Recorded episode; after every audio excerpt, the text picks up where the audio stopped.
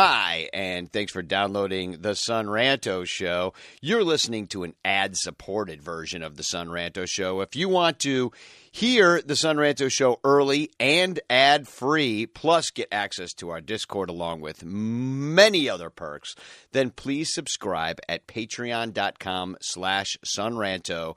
It is only a dollar a month for all those great things and access to the finest and oldest Cubs podcast on the planet, please support us. Patreon.com slash Sonranto. You'll be happy you did. Here's the show, but with ads. Cubby blue blood flowing through our veins. Sitting in the bleachers in the rain. We've shed a million tears and drank as many old style beers out at the game. Let's go, Cubby Son Ranto. Michael Cotton. Son Ranto. Michael Cotton. Son Ranto and the lovable Lucy. Lucho Scali. Son Ranto. Michael. Son Ranto. Cotton. Son Ranto and the lovable Lucy. Michael Cotton. Son Ranto. Lucho Scali.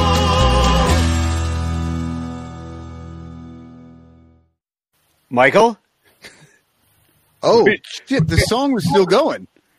were you going to say Sonranto at any point? I have I have a massive massive lag going on. Apparently. Well, go ahead. Get let her rip.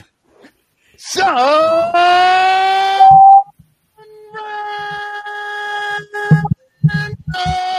Yeah, it. Unfortunately, it doesn't work. You, you know, these days, uh, I think that StreamYard has a whole new situation where if you're too loud, it will just take you away. Uh, I, I don't get the full breadth of your screaming like I used to, Michael. It's uh, we might have to think of a new way to start this show. I don't know. Should we go back and start again? Yeah, I, I'm sorry. Like, so I was still like listening to the theme song, and there was probably ten seconds left in the song, and all of a sudden it cut off. And Danny, you were there, like, "Are you gonna say? Yeah. anything?" What are you And doing? What the hell are you talking about? Yeah. Well, this is a terrible start to the show. So, what, let's, I, we, Oh, I we come to- out, we come back in again. Um, hey, uh, hashtag chance in the chat, and you can win a Frank Chance postcard sent to you by me with a message of love and doom. That'll go on tonight. And um, I sent a bunch of them out this week. So if you're expecting a chance postcard, you're going to get a chance postcard. And uh, the Son Ranto Show is brought to you by 117 Patreon supporters, three of which of you are trial members. Thank you for joining on uh, trial memberships. That means that you can join on for free, see if you like being a part of the Son Ranto Show. And then if you do, then you can stay on. That's what a trial membership is. So hmm. join us there, patreon.com slash sonranto. Also, Blake Beard's tickets at the Blake Beard on Twitter. Rogue Wave Creative for your branding, graphic, and web design needs. And guess what Lawrence is sending me in the mail as we speak from Rogue Wave Creative? What's that? Five X jerseys that we're going to be giving away for the person who gets the fattest Right. during the holidays. It is a contest for the largest of our Son Ranto ranters. It, you know, it's a great idea because in the winter, it gets so cold, and you're like, well, I can't wear my jerseys, I can't wear my Cub stuff because that's all summer stuff. But when you get your 5X jersey, you can put that over all the warm shit you have. Yeah. You just put that right on, and you're you got like a full on, you know, what is it, Adirondack coat or whatever they're called Yeah, underneath. Exactly. got- It's like North Face. We're get, we're gonna we're gonna be the number one hip hop coat, and it's just gonna be five X jerseys. Um. So North also, North Face, baby. Also, Cubs PS Plus podcast sponsors this show. Mike Waller will be along later in the into the show to talk about something he said on his show, the Cubs PS Plus podcast. I thought it was interesting. I thought we should delve into it, and I wanted more opinions on this sort of thing. And I know that you have lots of choices in what to watch tonight. Um, I do realize the ALCS they are playing real baseball right now. Astros versus Astros versus Rangers, but um, I don't know. We're more fun than Yeah. AL ball. And do we really want to watch like a, a geriatric old man with a burned up shoulder who hasn't pitched in a month get lit up by the Houston Astros? Tucker Barnhart's on that team now. Unfortunately, it's Max Scherzer. Ah, I get those guys guys mixed up these days. I will say the the AL series is it's boring. Like it's boring.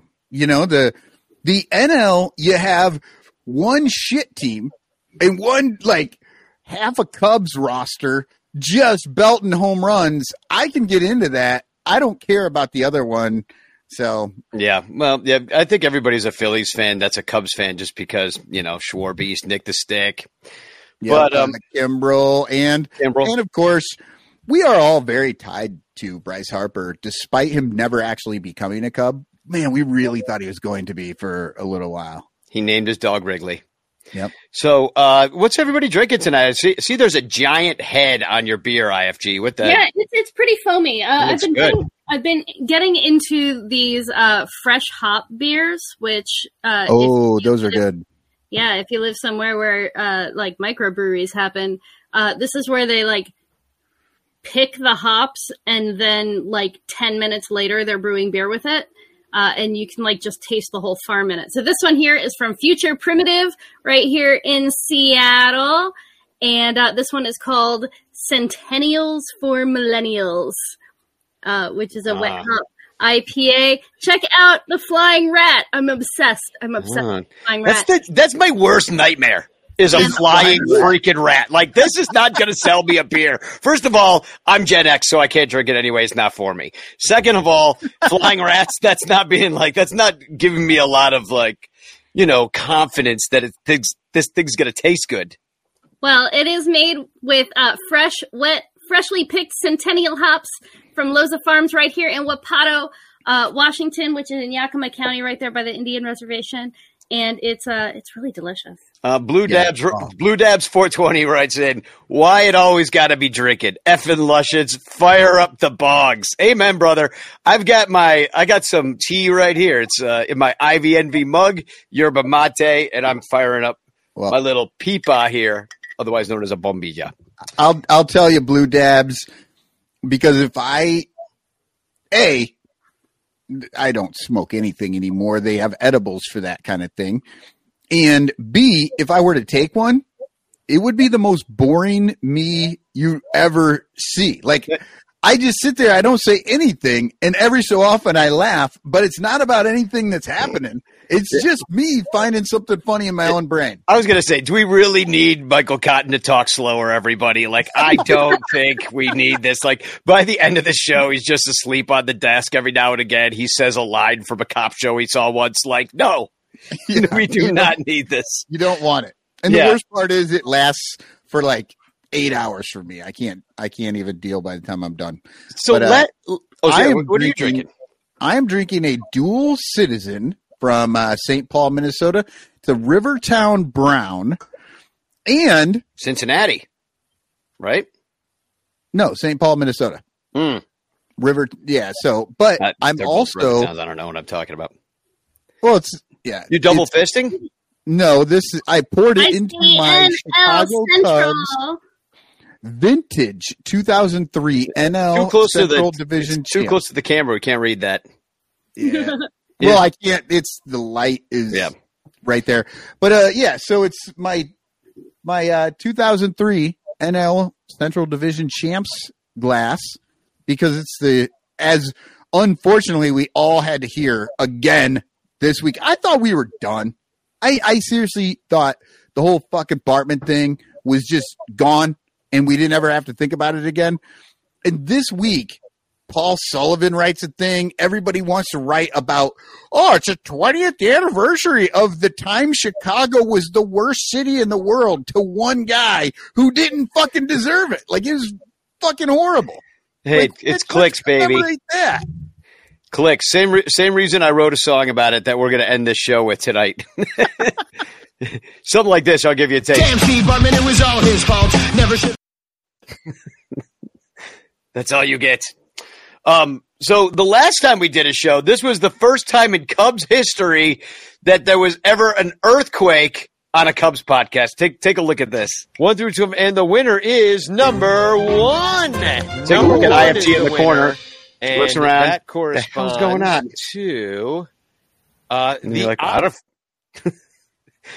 so you felt that shit. It, it was the weirdest thing. I'd never. Okay, so I'm I'm from like hurricane country. I have been through tornadoes. I have driven through downtown Tampa in a flood. Like I'm here for your like everything that Mother Nature wants to attack me with. But I had never been in an earthquake before. And uh, so I'm like sitting here in my car because I was at a like a family thing and I was like, oh, it's podcast time. I'm gonna go sit out in the car and do that. And the car starts shaking. And I'm like, what's going is there like somebody in the neighborhood? Like it's the kind of neighborhood where like, you know, people wander around. And I'm like, okay, so there are like kids jumping on the trunk of the car. I'm looking around, there's no kids. I'm like, what's gonna happen? Am I gonna end up with like hook hand hanging from my rear from my door, like scary stories to tell in the dark kind of stuff going on. No, I go in the house after the podcast is over. They go, "Did you feel the earthquake? Did you feel it? Did you feel it?" I'm like, "Oh." That's what that was. Here, I got a, I got a better angle of it here. This is a the close up, and the winner is number one. Number Ooh. one is the winner, and that corresponds. What the hell? To uh, the. I, I love the end when you're like, meh. Guess it was Ghost. you know, whatever. It's, it's, the same. It's that reminded me of. uh wasn't a show we had to watch in like high school about drunk driving. Like, I guess it was a raccoon and they like ran over a family. yeah, and, the kids were like, nah, I guess it was just a raccoon. well, it's good to know that in like if with if the chips are down and there's a natural disaster happening, IFG is just going to shrug it off. Probably, and been worse. I've been through earthquakes. Um, well, anyway, that was the first time that ever happened in, in Cubs history. But um, and then you and then you had an earthquake of a, of a week. Uh, what happened? Uh, we all know the thing that happened with Bryce Harper. Uh, I mean, do you want to set this up for us uh, of what happened, the backstory of what happened with Bryce Harper? Yeah, I mean, the Braves and Sure. If if y'all have been living under a rock uh, during this this playoff season or or taking a break from baseball, um, you know, there's always some point where somebody's going to run their mouth and get themselves in trouble for it. And this time it was Alanna Rizzo. Um, she is a uh, on MLB Network. If you're one of the five people who watch that channel anymore, um, and she had some comments to make that she felt needed to be out there uh, about uh, Jake Mintz, who you know, if y'all are on uh, baseball Twitter, you know him as one half of uh, Cespedes Barbecue. And uh, here's what she had to say about him. And then some jack off comes in at the end of the season that gets a credential, God only knows why.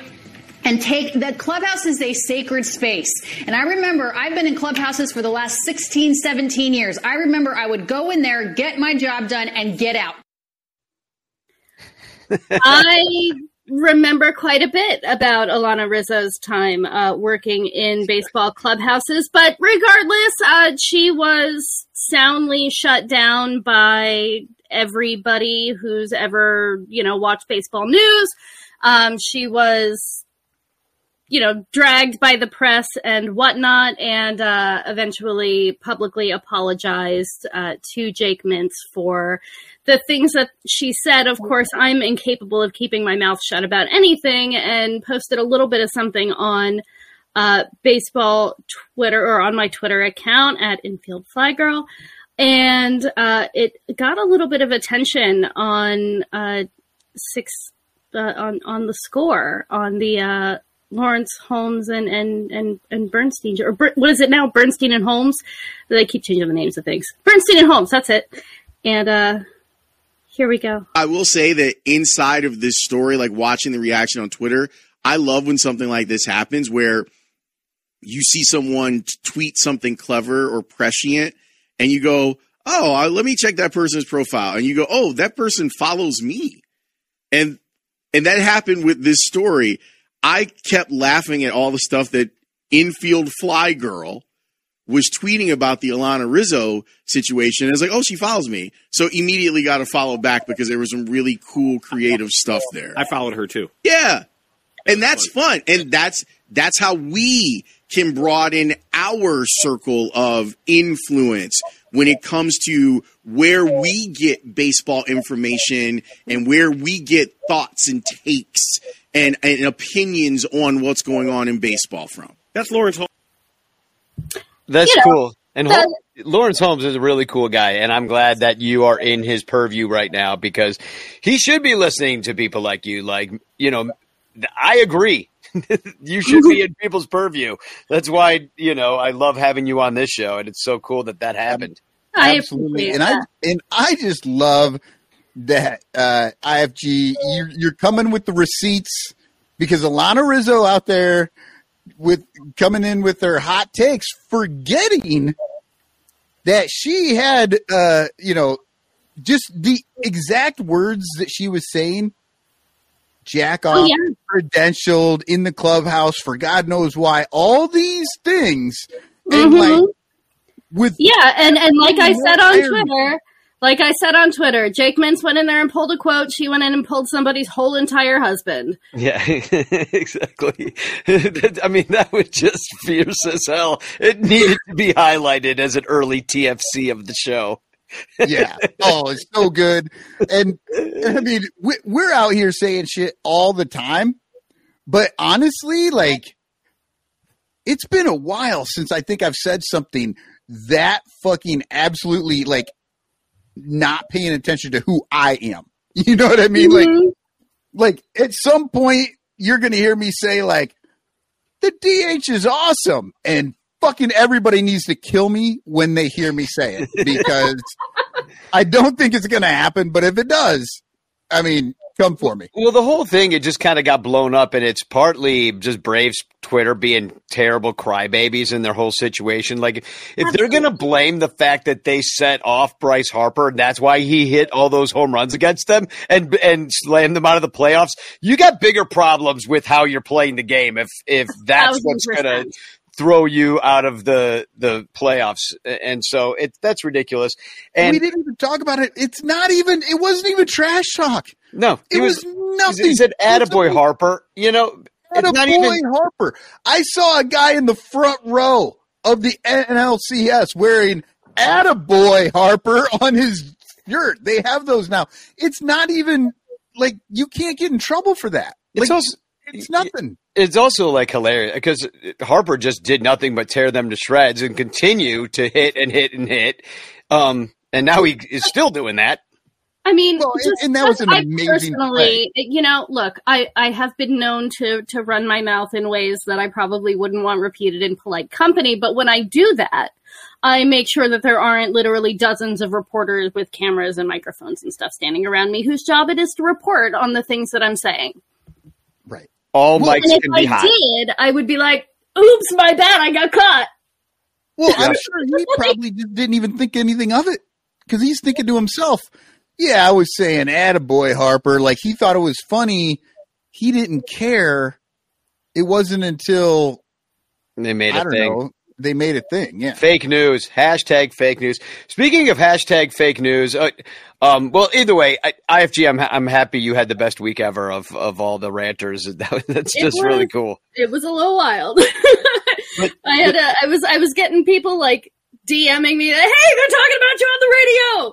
Oh man, it was fun. Anyway, And, and, and, and it was for something good this time, not because you were involved in a car chase, which is Yeah. that's always good when you're not in a police chase. But speaking of more fake news, that was fake news, by the way, too. But uh, Ricketts wrote everybody a letter. Tom Ricketts just wrote us a letter, and um, it was the same old bullshit. So I'm not going to bore you with any of it, except for one piece of bullshit. And I see if I can find it here.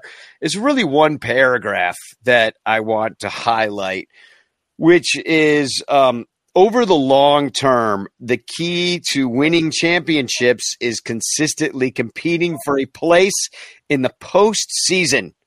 While baseball playoffs are not random events, they do allow all teams a reasonable chance of winning. Reasonable is the word I want to point out there. to have a team that can play October baseball on a regular, I'll highlight the word regular as well, basis It is critical we draft and develop. Oh God, we're never signing anybody, are we?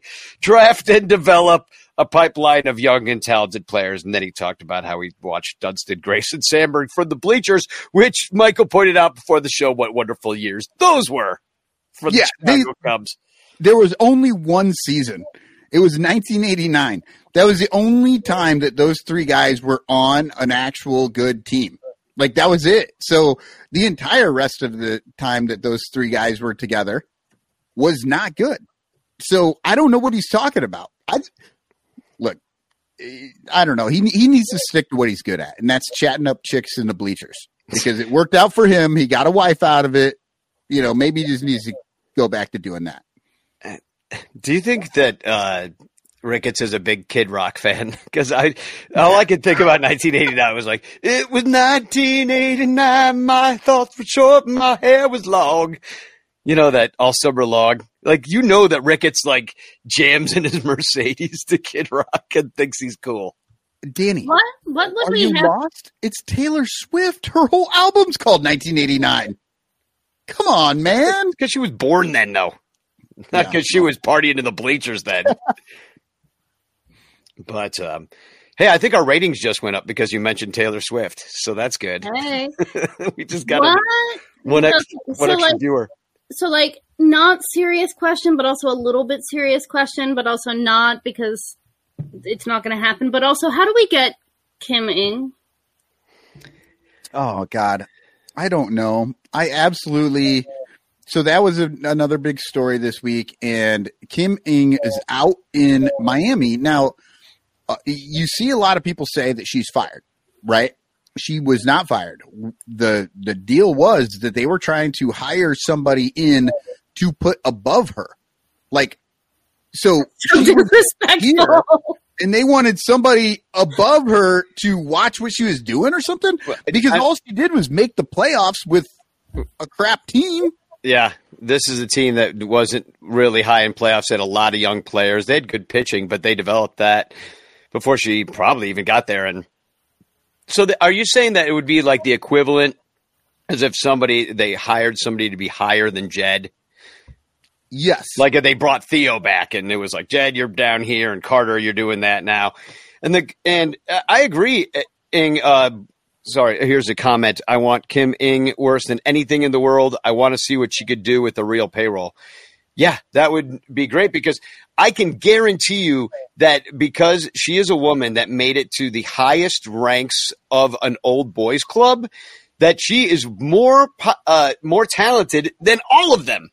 You'd have to be. Because literally- I mean, there are so many people who get this job because their qualification is a friend of the person who's hire who's making the hiring decisions. Jed but let- fucking Hoyer. That's how he's Yeah. where he's at. Yeah, And like, I don't know, she's she's awesome, and damn it, I would so much rather be dealing with her. So if people don't know this resume that uh, IFG is talking about, uh, she she actually came out of the University of Chicago. She started with the White Sox. She got picked up by the Yankees. She has been with. Uh, she was an assistant GM with the Red Sox. She was with the Dodgers. So she's literally been with the largest teams in the biggest markets in this sport. Uh, and then she went to Miami where she finally got her shot to put her stamp on a team. Yep. And she did it with a bunch of young guys and a small payroll Yep. because she didn't have a lot to work with. Now, you want to know why we need a person like that? It's because Jed Hoyer doesn't understand what he's doing. And she was able to look at her uh her minor league, her minor league system and just go, oh, are we losing these? Okay, we're looking at the minor league system. She brings them up and they do well. She knows how to play players, which I don't think they can do that in Cubs front office right now. I don't think they have that ability. Yeah. And, uh, well, and here's more evidence of not having that ability. They get rid of Craig Driver. They get rid of Chris Young, which, fine. You want to switch things up. You got some new idea how you want to do things. You're going to bring in some new people. Great. But it doesn't give you a whole lot of confidence when you're building something and some of the people that you've been building it with, you're saying that that wasn't good enough. Which when you fire somebody, it's saying that you made a mistake and you want to get somebody else in there. So you're telling me you made a mistake, but the same people that made the mistake of hiring the people that were a mistake are still in charge of hiring the people, and so they can make another mistake. Yeah. That's, that's my point. So I don't know so what else to say about that. And we might lose Craig Breslow, who actually does evidence based, uh, you know, for the the Cubs, seem to know what the hell he's doing, and seem to be one of the only people because we've seen some of this young pitching come through, and I think he's been a large part of uh, uh, being an architect of that. Um, real quick news and something that you already thought had happened: Edwin Rios no longer a Cub. I saw that information the other day. Go with God, Oh. Edwin. You know what? I, every time I saw the Iowa Cubs play this year, and he'd pop up on the screen, I only saw it a few times. Every single time, though, I, I was always like, "Is that the same Edwin Rios?" like, I just assumed it was somebody else. and he sits upon the bench. I, now I wish he was a Cub still, because now I thought of a great parody song to write him. Well, maybe we'll have him on the show, and I'll get to write it. Um, what else in this first part notes? Oh, the playoffs so far. We haven't even talked about them, but I mean, we were talking a little bit before uh, the Phillies. We're all just going for the Phillies at this point because they've got a bunch of ex Cubs on them. Um, who do you like in the AL? Nobody. I don't. Yeah, I'm I mean, like like Rangers over Astros, just because I'm sick of looking at the Astros in the playoffs. Um, but also, there's like Creed and the fact that the Rangers are the only team in all of baseball that doesn't host a Pride Night. So, like, I just kind of hope both teams lose. yeah. Yeah, So- I. By the time they they got to the final four here, my decision was made for me. I didn't make Yeah. a decision. I didn't say, "Oh, well, I really want the Phillies to win." It's just that I hate Texas teams and I hate Arizona teams. Like Yeah. just across the board, all of them. I don't want to have anything to do with them. So Yeah, the worst thing about the postseason usually is and when your team's not in it, it's terrible because all the teams you hate are in it, and they're winning, like the Yankees or something like that. You know, it's always some hor- horrible team that's winning. Uh, Astros, for example, and then uh, the the last thing I want to talk about in this part of the segment, and then we're going to take a quick commercial break, and we're uh, going to bring, bring on uh, Brian and Mike to talk about uh, how teams are built, so we can continue this conversation uh, in terms of the teams that are in the playoffs right now. But um, is starting, which is the Dominican League Baseball, and it starts tomorrow. I- IFG, Excited! take it away. IFG, tell us all about it, will you? It's really exciting. So, um, yeah, it's I call it there is no off season news, um, because there is no off season. You can watch baseball all year round. You don't have to give it up. Um, so, LIDOM, it starts uh, tomorrow. You can watch it on the MLB TV app, just like you do uh, baseball that is not in your that see, uh, that's blackout area um, all year year that, round. right? Uh, no, no, no, no. This is like the third year they've had it on MLB TV, or maybe second year. Yeah, Third year? second, I Couple think. year. The Second MLB is so good at promoting what they have on their app. I had no I I, I seriously thought this was a brand new thing. I, I was excited this year, and now you're telling me I could have watched it the last year and maybe the year before. Kind of. Yeah. Um, so I, I used to subscribe when it was a, a standalone app. It was like thirty bucks for the year or something, forty bucks for the year. Pretty wonky app, too. Um, it was a yeah, it was a very wonky app, but at least like you could watch it on a delay. Like you could like come home from work and then watch the games. But anyway, they're all um they're in Dominican time, so whatever you see as the time, if you follow like the teams on Twitter uh, and you're looking at their schedule, it's an hour ahead of Eastern Standard Time. Um, all of that being said, uh, the games are live on MLB TV. You can't watch them on on demand or on delay, so you have to catch them when they're live. You just like log into the app on your TV like you normally would, and they will be there if there's a game on. I have the first week's schedule here. If you are watching, you want to screenshot it, whatever you want to do.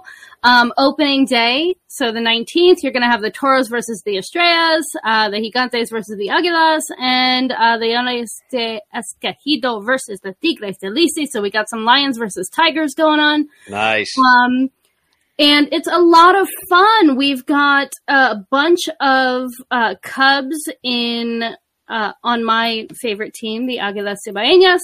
Uh, both Morel brothers will be there. Christopher and Rafael. Alexander Canario will be there. Uh, Stropey's going to be in the bullpen. Uh, Starlin Castro, if you're into that sort of thing. And um, we have a couple of our prospects uh, just got drafted to the Tigres del Licey as well, who are like the you know, like the the Aguilas and the and the Tigres del are the um like oldest teams in LIDOM. They've been going head to head in the Dominican series since the damn beginning of time, like over a hundred years. And it, uh, yeah, I will absolutely post all of this information in the Discord. Uh, I hope that I'll be able to uh, tune in and watch the game in real time. Looks like it's going to be at uh, 7:30 p.m. Uh, the first games will be starting, so that'll be 6 p.m. Eastern time, so like 3:30 my time over here in the Pacific. And yeah, um, any other questions? What, what We should throw we'll th- we'll throw some game watches for the super ranters. So make sure Okay. you join onto the Patreon Yet and get, another get reason. Discord. Yeah. Yet another reason because a lot of these things will just pass you by. You won't think about it, but we will try to keep up on this and at least post, hey, games coming up, you know, so that you know when the games are coming. And like Danny said, have some game watches and do some stuff like that in the off season because that's what it's all about. It's all it's all about the community. It's all of us hanging out, talking baseball. It's fun. And that is the perfect setup to play you a commercial for Patreon, and then we'll be right back with Mike and Brian and us. All over Chicagoland, there are thirsty, frazzled, overworked Cubs podcasters who are struggling to survive one more baseball season in the dog eat dog world of unpaid content creation. But it doesn't have to be this way. You can make a difference. Become a super ranter at patreon.com slash sonranto, where your support ensures that poor, sad, pathetic, ugly, loser Cubs podcasters can pay for tickets and beer, and in turn line the pockets of the baseball oligarch Ricketts family. Just $1 a month can buy a scorecard. $5 a month can pay for guitar strings to write a Cubs song. And $10 a month almost buys one beer at Wrigley Field. Cubs content creators are the lowest pieces of pond scum garbage that slither over the face of this planet. But super ranters help them get drunk and screw off at baseball games. What do you get out of it? The Son Ranto Show delivered to your podcatcher without stupid advertisements like the one you're seeing and hearing right now. Plus, at other Super Ranter levels, you can get Cubs music, access to private Son Ranto pages, the Ranter calendar, and special thanks and Ranter recognition in our live broadcasts. Plus, eligibility for monthly prizes. What does Son Ranto get out of it? Your money. For tickets and beer. Go to patreon.com slash sonranto. That's patreon.com slash sonranto. And become a super ranter today. Do you ever find yourself longing for long walks and talks about metrics? How about a coffee over run differential? Maybe a candlelit dinner dissecting what exactly is the curious case of Miles Mastrobuoni? If you have, I have just the place for you the Cubs PS Plus podcast. Come join us. Cubs PS Plus, a Northside numbers game, can be found wherever it is you get your podcasts. And on Twitter, Instagram, TikTok, and YouTube, all at Cubs PS Plus, a spin on the baseball metric OPS Plus. Are you ready? I'm ready. Here we go. And here we go. Hashtag chance in the chat, and you can win a Frank Chance postcard sent to you by me. And uh, the voice you just heard was that of Mike Waller from the Cubs PS Plus podcast. And I asked him to come on the, the show tonight to uh, have a conversation. So here he is, Mike Waller. Welcome to the Son Hello. Ranto Show, my friend. Happy to be back. Hello, IFG. Cotton. What's And- happening, man? And I would also like to welcome a Son Ranto show, Virgin. It's from Amazing Avenue. Brian Salvatore, how you doing? Uh, Brian, purveyor of sad Mets takes. I see in your subheading. Um, well, introduce yourself to us and the Son Ranto family. Yes. Uh, hello, everybody. My name is Brian. I am a co-founder of Fans First Sports Network, of which uh, we are all little members here. It's a nice little family gathering here. It's like Thanksgiving, but less political and awkward. Um, well, maybe we'll see how it goes. I. Yeah, wait, wait till hour two. Yeah. yeah. Um, but no, I am a, a long time, long suffering Mets fan. I live in New Jersey. Um, I got double boost, a double uh, shot today, COVID and flu. So I'm kind of going out like Stan Chera right now. So I apologize if I'm a little low energy, but you know, I'll do my best. So you're a big Aaron Rodgers guy then, huh? Yes, huge Aaron Rodgers guy. Yes. It's it's good to see that the the Jets are having a positive impact on uh, the community out there. Yes, absolutely. Yes.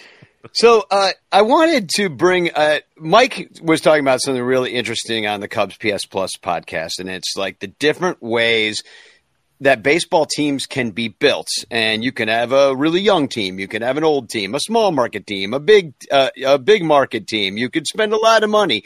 You could uh, d- just develop players, and uh, you know, and there's and we could all. When I mention those teams, you probably have a team that comes into your head that is one of those kind of uh, types of teams. But the cool thing is that in baseball, all of those teams at times have a chance of succeeding vastly, and all of those times have uh, teams have a chance of really going belly up and bust, which is why I asked Brian on the show today because I think it's a, I think it's a great example of a certain kind of way to build a team that didn't work out at least this year. Now, um, so I, let's just kind of start there. Brian, you have a t- team. They went all in. You know, been putting pushing their chips in the middle of the table for a couple years now, Mhm. And uh, then they said that's enough. Cut the losses. We're starting to dismantle. Starting again. Um, so, w- w- as you do the post mortem on your team right now in this off season, where do you where do you see that r- kind of rise and fall in in with your new uh, shiny owner and how he operated the team? He is quite shiny. Um, yeah, so there's a couple of things I think that are worth noting here. The first is that this was the year the Mets really went for it. Yes, they had gone for it a little bit in the years past, but this season was the season that sort of um, seemed like this was Steve Cohen saying, I don't care about the rules. I don't care about the fines. I want to win. Uh, you know, it's it is it is exceedingly rare, and I recognize that to be have your team owned by a fan. You know, Steve Cohen is a lifelong Mets fan, and um, you know, the Mets are really blessed in that way. The Mets also their radio and TV lead broadcasters are also original '62 Mets fans. So the Mets are, Yeah. are a team that you know they're surrounded by folks who just love the Mets, and so The Cubs used to have that. they did. Tom yes, used to love the Cubs. yes. it's amazing how that changes, isn't it? Um, but so you know, this was the year that Cohen just sort of you know put his chips in the middle of the table and said, "We're going to go for it." And I think that if you replayed this season a hundred times, you would never get an outcome as bad as this year. Um, just in, Absolutely. just in terms of injuries and players getting cold at the wrong time and players getting hot at the wrong time and all those things Yeah. put together, you would never get this again. And so while I think the national narrative will always be all Mets because look, I'm aware of it, right? I've, I've grown up with this. But I don't think that what Cohen did this year was irresponsible. I don't think what he did this year was foolish. I think it just didn't work. And, and there is a Completely difference. agree. Here, here's the thing about that though. Like the positive is he realized it didn't work and he pivoted. This is something there is no other I've never seen an owner do this. I've never seen anybody in baseball or any major sport do this. He went all in, Yep. tried to do it, it didn't work. So instead of be you know having this sunk cost fallacy and just hanging on to these players because he had already paid for them, he said, "Well, no, I've already paid for them. Let's use this capital to build my uh, farm system in basically a month." He built like a really good farm system. No one else does that, and despite you know the the headlines are oh they spent a bunch of money and they got nothing for it but the truth is they spent a lot of money to build a and they were able to build a farm system very quickly. That's something nobody else has ever thought to do before. I thought it was So, great.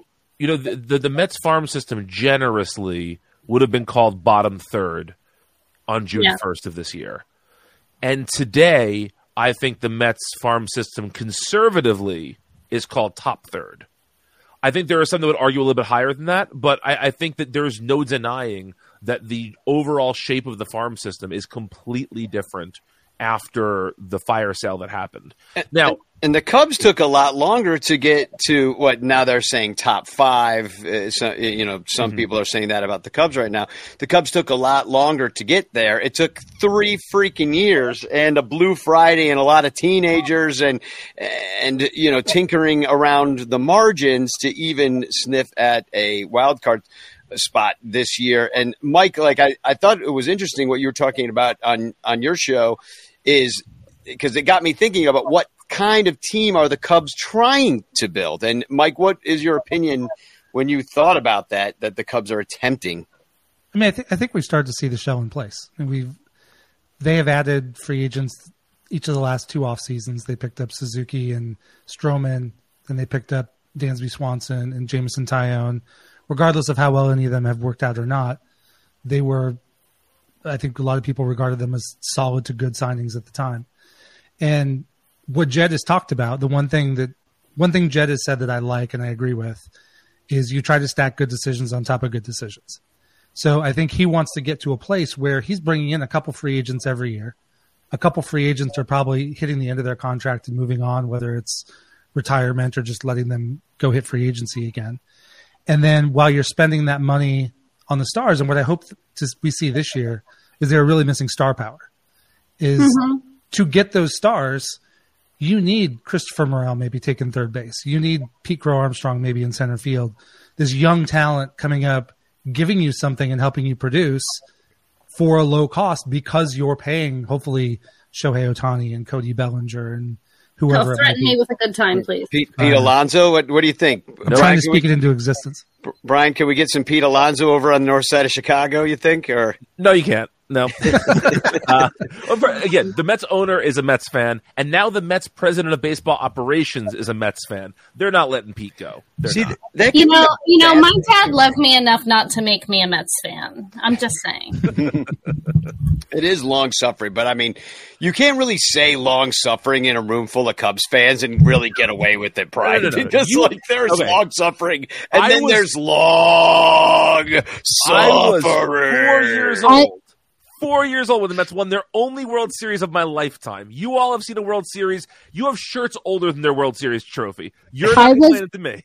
I was 11 months old.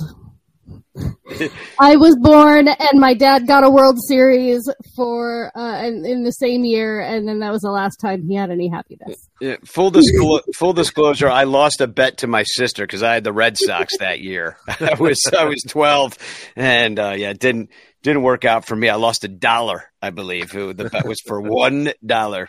Here's a good question, and uh, I mean anybody can answer. Who, which fan base celebrates their 1969 team more, the Mets or the Cubs? that is a good question. I try hard to to think about that. Yeah, it's hard to know because we get we get those guys. We talked about that team constantly, but the team that w- almost was, and then of course the Amazons. Um, so uh, speaking of like the they're both nice. yeah, it's it, it was it definitely has a lot of lore for both teams. But um, when when I think about the Mets pushing all in, I think about other teams that did it this year. The Padres, for example, Yeah. and now they're pivoting, uh, but not quite as quickly as the Mets did. I have Um, some, I have some serious tinfoil hat ideas for both of these, but it's very conspiracy theory ish. And I don't like that I'm thinking it, but I hate the fact that I might not be wrong. But when I think about how teams are built, and I, it got me thinking of also the kinds of teams I like to see built. And, you know, and when I see a team like the Rays eh, be efficient and really develop players very well, and I don't know how they do it. It's almost like they've just got like a magic kettle that they spray spray pixie dust on these guys that, make superstars to trade to the Cardinals. Um, but um, it, you know, it, it's like there's that kind of team that really focuses on that kind of thing. You've got a team like the Astros who went all in on the uh, well, on cheating and also all in. I was going to say, uh, well, all in on garbage cans. They got a bunch of Wall Street guys to run their team, you know, and and, and it worked. You know, so you can see that it could work in that situation, could work for a Rays to develop the guys. But I see like the Cubs be kind of like patchwork quilting it with all these different ways. Like, well, we'll do a little bit of this and we'll do a little bit of star power and we'll get the guy from Japan and we'll just gotta make a little stew of a team and we'll hope it works out. And it's all always about catching lightning in a bottle. That's what we say every damn year. We have to catch the lightning in the bottle. Everything's got to go right. So, but it, what's interesting when I thought about it, and sorry to talk so long, but it's um that I like a team like that. I like a patchwork team. A couple young guys, a couple old guys, cu- you know, couple veteran, you know, couple veterans, couple hot shots. I don't like what we had this year, which was the travel ball boys, you know, Yeah. which was boring. So I'd rather do what the Mets are doing than be as conservative as the Cubs have been. I guess that's what I'm my thought on it. Yeah, I mean, I think one of the things I thought this year is I think I, I don't like it, but I think Jed was clearly trying to stay under the CBT this year, Absolutely. which I think, from what he said, what they've done, be like being willing to eat those salaries of Mancini and Barnhart, um, I think they're going to push over next year. So I'm hoping that is uh, evidence that they're going to go out and try to get a star or two. You get a star or two, all of a sudden now, like that lineup gets deeper. It gets a lot more fun to watch. Maybe a little bit less the travel boys, um, and there's room for hopefully they leave room for the kids to come up. Yeah, David I- Lieb says exactly what I'm thinking here. So Danny would like a well constructed roster. Thank you. So more, so more than twelve you. guys, right? Yeah. with more than 12 dudes on it. Yes. You know, and, and I like what you were saying, Danny, the patchwork team put together, but that's got to be a plan. There has to be some sort of plan on how these guys fit together. And, you know, Mike and I see things quite a bit differently. If you're, if you, if you do get on the Patreon and you get in there, you'll see me and Mike going back and forth. And I disagree with Mike in the fact that I think Jed is not putting good decision on good decision. I don't think Jed really knows what he's doing. I think he's looking at spreadsheets, and I don't. So, you know, and and I think what it comes down to is that Mike is much more optimistic than I am on a lot of these. things. Brian, do you believe in the Mets plan? Do you like, uh, you know, it seems you guys got whiplash. You must have whiplash from it. Yes, that is part of it. Well, here's what I wanted to say too. I think that there's this fallacy that the Mets were going to punt on next season, and maybe they did tell Max Scherzer that to get him to waive his no trade clause. But Steve Cohen is the fourth richest owner in American sports. The guy has pieces of artwork that are worth almost as much as the entire Mets roster. He is not going to stop spending money for anyone. So, in a way, I always like the Mets plan because the Mets emergency plan is always going to be open the checkbook, right? Yeah. And, and Throw after- money at it. Right. If, and, and, and if he wants to win, eventually that's going to frickin' work. And I really do like. I'm I'm so much less optimistic than our good friend Mike Waller, and I I know that he knows this, um, and I hope that he still respects me for it. But I really do feel like the Cubs. Like the Cubs office heard that half the teams get into the playoffs and have decided that their plan for the foreseeable future is to be halfway good. Well, I think I think this year's going to tell us a lot. If they don't go out and get a star, if they roll back the same kind of roster that can win 87 games and maybe sneak into the playoffs, then that's kind of what they're going to be aiming for, and then I'll be more in agreement with you. So uh, here's a question from the chat here. Andy Wells writes in. So who is the next Mets manager? It's going to be Craig Counsell, and it's going to piss off a lot of people in the process, but that's what's going to happen. Get him out of our division at least. God, we hate his rat face. Get him out of here. you know, I, I just think I would that, take uh, him over Rossi. I'm not going to lie. Yeah, we want him too. Uh, I- you know, I, I think with, with the connection with Stearns there from Milwaukee, I just think it makes sense. And uh, you know, it's the the th- there's rumors that they're going to try and bring back Carlos Beltran again after the failed manager experiment that came out after the um, the Astros cheating scandal. You know, I could see that maybe. I still think people are pretty salty about that. I give that a little more time maybe before running him out there again. But the the the Why reality not? of- The players that did it are still freaking in the ALCS right now. They're playing a game right now, and they're the ones that actually cheated. That is true. Yeah. That is very So true. why can't Beltran come Yeah. back? You know, like Yeah. who cares? Uh, but If, what I if anybody is- can bring him back, it's the Mets. Yeah, that that is true. Um, but you know, I, I really think that we've seen over the last decade, certainly, I mean more than that, but really over the last decade, how certain organizations just don't value a, an on-field manager anymore. And I think that the Mets are moving into a situation where the manager is going to be just a functionary of the front office. And so, Mitch PPT. yes, Yeah. exactly. So um, I, I don't know if it matters as much who the Mets next manager is. I mean, I, I like Counsell. I think he's a good manager, and I'm a big Beltran fan from his playing years. You know, I would love to see him back with the Mets, but ultimately they're one of the, they're want to have somebody who's going to follow the front office's mandates. Whatever. Well, luckily, we've got Cubs manager David Ross with us here tonight. Any questions, everybody? What do you want to That's know? what I'm told. yeah. Hold on. Let me pull the string. Whatever Jed says. Whatever Jed says. You know. No, I agree with you. I think that we're in a place right now where it they have a an analytics department and it makes a lot of the decisions.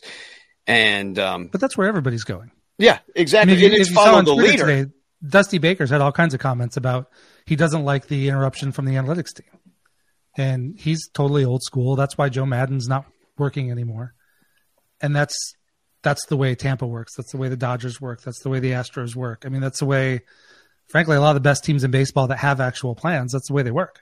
Are you saying science is real?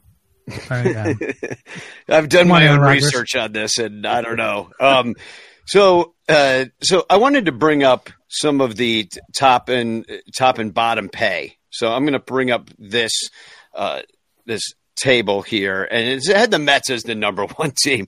I, and I know that these aren't these numbers aren't exactly right because there's all this other stuff baked in that counts against and all that stuff.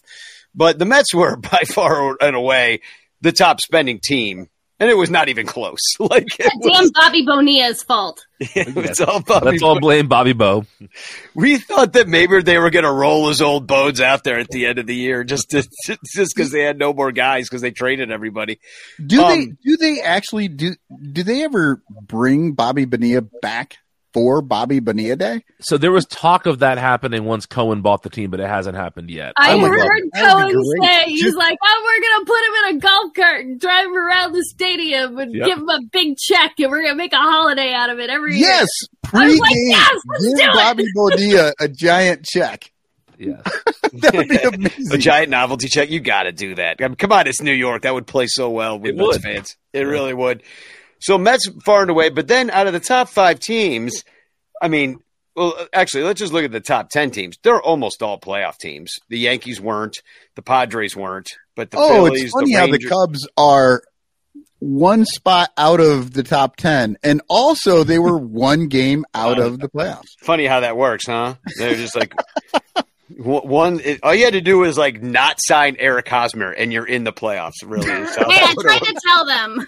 I know we all tried. We tried. We, we, we'll buy a bigger billboard next time outside the stadium. Um, but I mean, obviously, as you look at this list, it doesn't always work. The Angels, it'll never work for. But you know, if you spend money, you'll get in. And here's the bottom of of the uh, payroll. There's only the Brewers uh, and the Diamondbacks who really made it pretty far before they. They, I mean, I don't think they're ever going to win. I don't think they're going to win another game this year, to be honest. Like after they started losing, I think that's it. And then the Orioles, of course, which you know, I think you could call them like a super young and wow, really cheap team. So they've probably have a bright future ahead of them because they've got both of those things going on. They can The, afford to spend the. Orioles, the Orioles will be really interesting in the coming years because as these guys start to hit their arbitration years, and then they will need to be signed and stuff.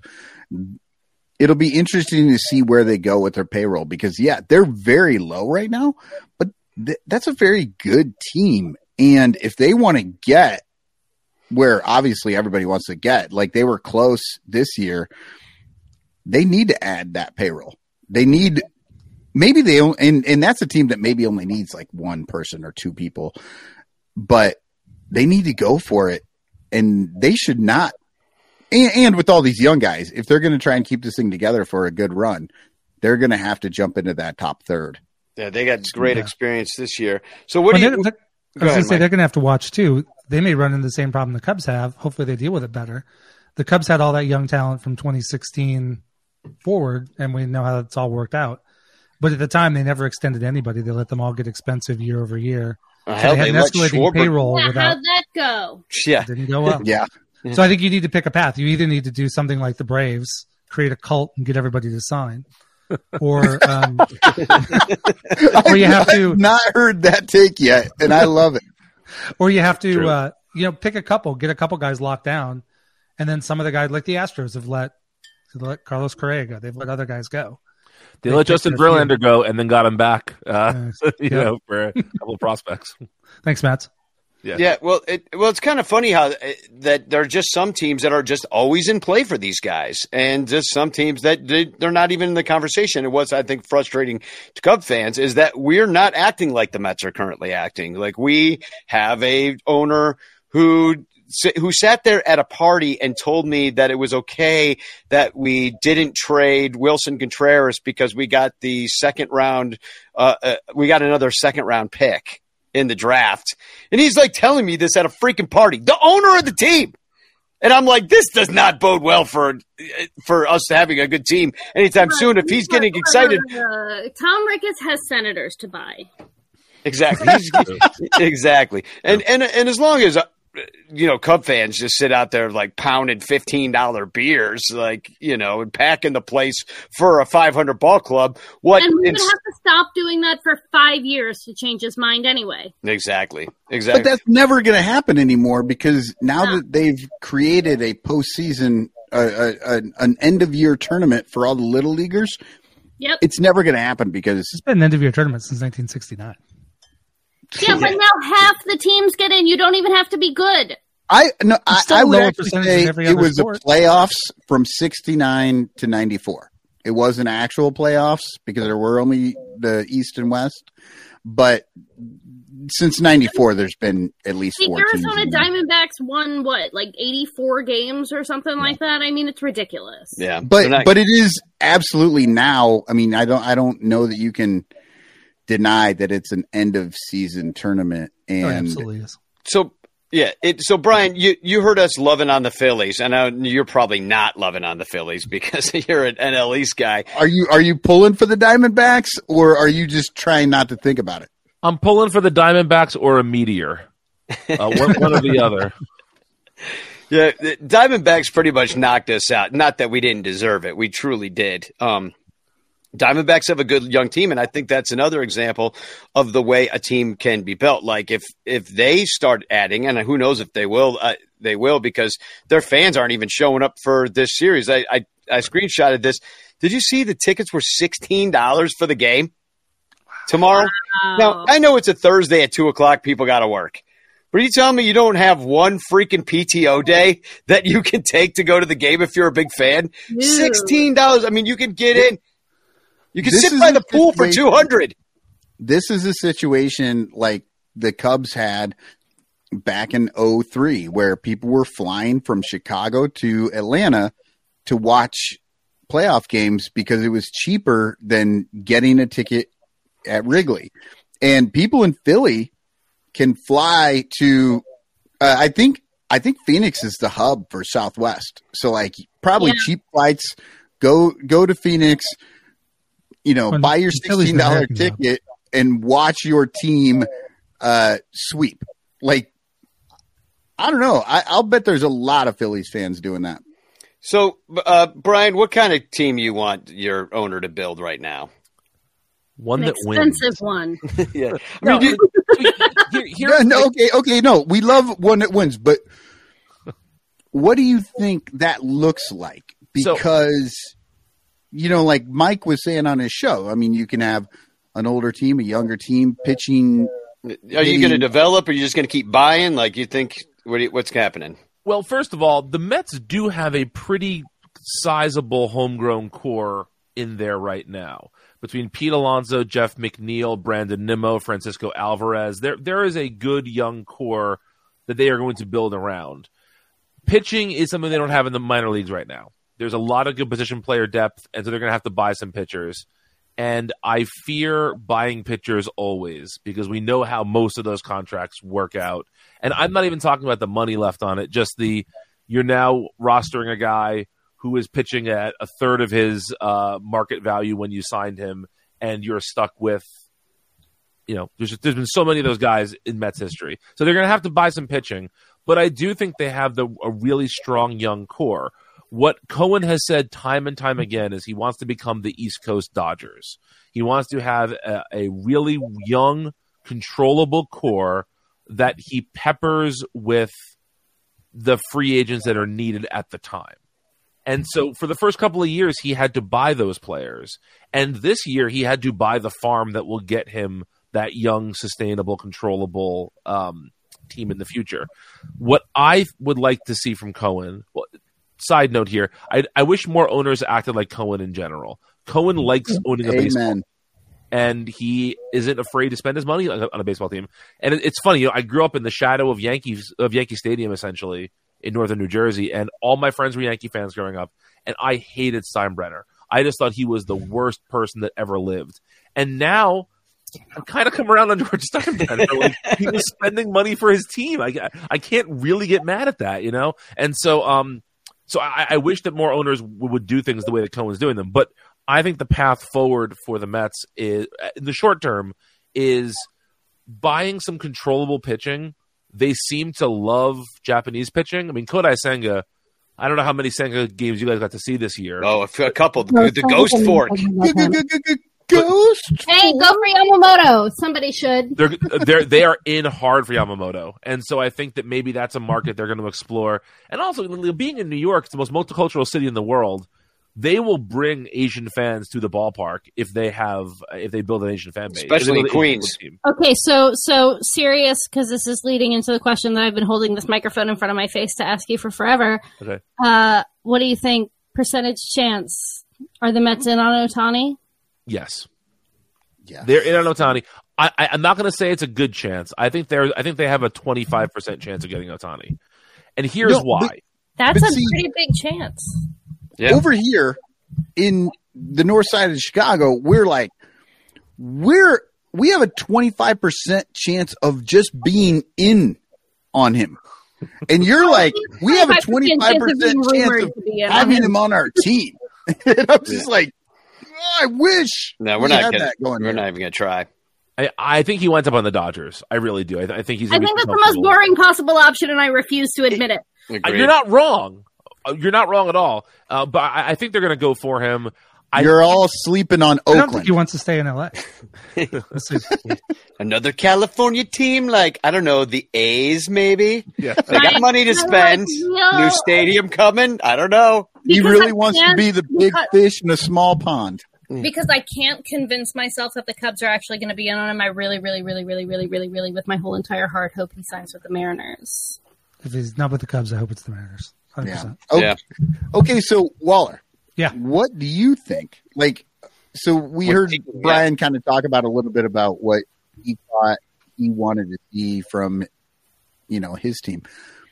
What what's kind of your best case scenario? Like, what would you like to see the Cubs do? So I think they've picked a clear direction. I mean, they've talked a lot about pitching and defense. We found out today the Cubs have three players as finalists for the Gold Glove. Um, Dansby Swanson, Wow. Nico Hoerner is a lead up the middle. Um, Pete Crow Armstrong is one of the few job, players, guys. one of the few players to get an 80 grade on anything, and it's his outfield defense. You're welcome, by the Um, way. Yes, that's why the Mets won't trade with us anymore. Um, Oh, the- by the, the by the way, overseas Save up Hobby Somebody Bios for that. Blue Uh, Blue Dabs floated this one earlier for you, Brian. Ty- Uh, Tyone for Oh, Alonso. straight up, let's go. I'm in. Get Let's it do it. done. Um, no, so I, I think I'll throw in Edwin Rios. Oh wait, I can't. Yeah, he's gone. Yeah, we l- lost him today. So the Cubs have all this young pitching coming up, and I think that's clearly the path they're going to go. Hope they may have to add another starter this offseason. We'll see what happens with all the options if Stroman stays, if they pick up Hendricks. Um, but I think what they need to do is the offensive players are a little bit behind. What we saw this year was overall an above average offense. They just they lack that kind of one big bat to kind of make it all work so that Ian Happ's not hitting third, Dansby Swanson's not hitting fifth. You know, you get one, maybe two more big bats in there, and all of a sudden you Well- can have Dan Dansby hitting but seven, where do they Haps You need That's Bellinger. You need Bellinger back. The problem is, I, You need I Bellinger feel- plus one, so you But need plus two. one. The problem with the Cubs is that they've been slightly above average uh, for all the signings. They're like, this guy's a one-win player. This guy's a two-win player, and they're like, oh, look how great we are. There's not negative WAR players. Who cares? It's not enough. You need one dude that's like nine wins, and another dude that's six, and now you're of money. Yeah. You need some star 100%. power, just like you say. I agree. And Um, this, this is a year where they have money coming off the books. They've got the promise of some young kids coming up. I would not be, a, depending on what they do. One thing I want them to do is leave room for some of these kids to play a little bit. So I don't want them to go like go sign a center fielder and go sign a first baseman like they did last offseason. Yes, thank you. Bellinger's perfect because he's kind of a hedge between the two. If PCA is great, Bellinger can play first base. If Matt Mervis is great, maybe PCA gets a little more time in AAA and Bellinger's in center field. Okay, I mean, but they're- are the Cubs going to be willing to give? Cody Or Bellinger maybe you put all three of them on the Dodgers team. will? Well, does Cody want to go back to the Dodgers? Why wouldn't he? because they disrespected him like we disrespected Kyle Schwarber. Um, so we, we, I, I wanted let's let's wrap up this segment. We have uh, a, a great guest coming on, and I don't want to short shrift our time with him. Ken Schultz is going to be here to talk about a really awesome ceremony that Laura Ricketts, our, our uh, team's owner, was involved in this past weekend. And uh, but Brian, I'm so glad you came on to talk a little Mets with us. I'm sure we're going to do it again as the the uh, off season goes on, and definitely next year when we play each other. Yes. Yes. Uh, just real quickly, I want to put out there you are all welcome to Citi Field anytime. I'll be happy to be a tour guide there. Uh, there is really good food and drink to be had at Citi Field. I And, agree. um, I love the sausages. I'm a, I, I've spent many a, a game at Citi Field. I lived in New York for 18 years, so Yeah. I, the, yeah, I, I do enjoy that ballpark. Way better than that dump at Yankee Stadium, or yeah, I call Dan- Banky Danny's a Stadium. closeted. Danny is a little bit. Of I have a closeted Mets. I have a. Mets sweatshirt. I do. Yeah, he- Full disclosure, I do own one. That I- that whole time in New York, you know, he was he was proudly flying its Mets colors, Well, but he then you know he went back to Chicago and he had to kind of hide it again. Yeah, you can't be a Yankee fan, and, and the real New Yorkers are Mets fans. Curtis Grant. My wife's family's from New York Mets territory for sure. Yeah. Exactly. That's the the, the Yankees are some transplant shit.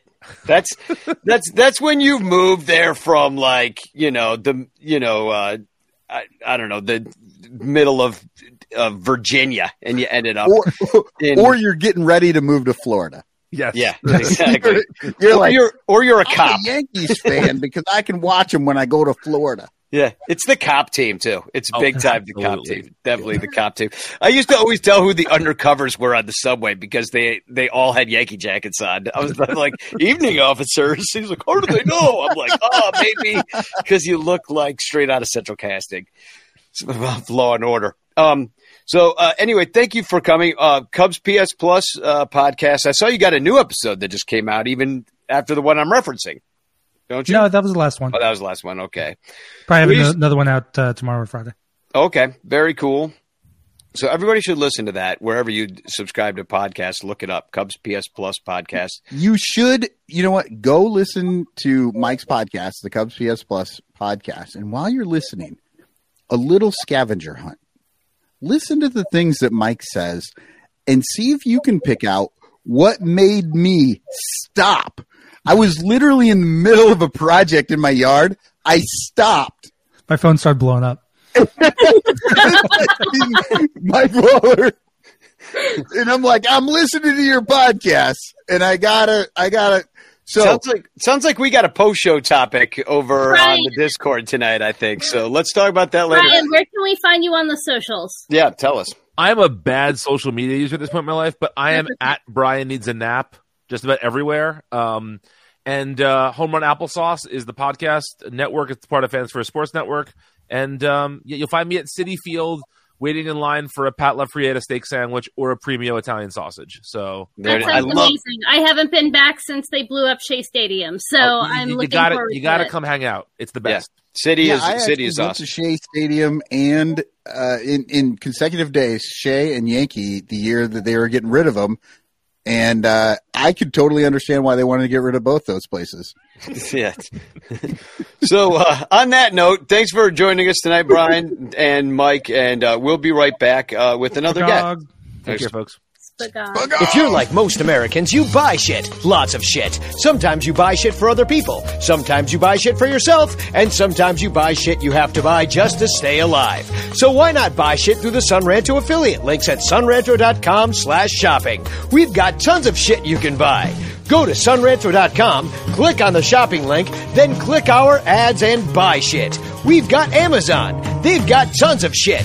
But you can also buy MLB shit, NBA shit, NFL shit, Fans Ed shit, Southwest Airlines shit, Fanatic shit, Reebok shit, Wine of the Month shit, Beer of the Month shit, Bear Mattress shit, StubHub shit, Lid shit, Sports Memorabilia shit, Volcanica coffee shit, Vibrator shit, Condom shit, Bag shit, NHL shit, and Audible membership shit. There's a whole lot of shit that can help the Son Ranto show stay on the air so we can keep talking shit. So buy shit today through sonranto.com slash shopping. Thanks. Cubs Jesus thinks you're the shit. Hey, Cubs fans, at Amazon.com do you buy lots of stuff? Why not support the Son Ranto show by shopping through sonranto.com slash All you gotta do is fill your cart at Amazon with lots of stuff. Then before you check out with all of that wonderful stuff, head on over to sonranto.com slash of our Amazon links before you buy your stuff. Check out like you normally would with all that beautiful stuff. And the Son Ranto show will get a small kickback because of the stuff you bought. And you'll be helping in the Son Ranto show buy all the stuff. we need to stay on the air talking about the Cubs and. Plus, you could win a monthly prize if some of your is chosen for Amazon Stuff. of the month.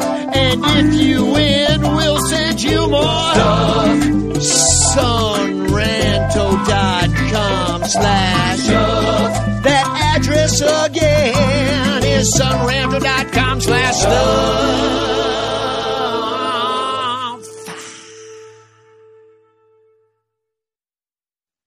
Hashtag chance in the chat. You can win a Frank Chance postcard sent to you by me with a message of love and doom. And as I said earlier in the show, there's a bunch of chance postcards in the mail as we speak.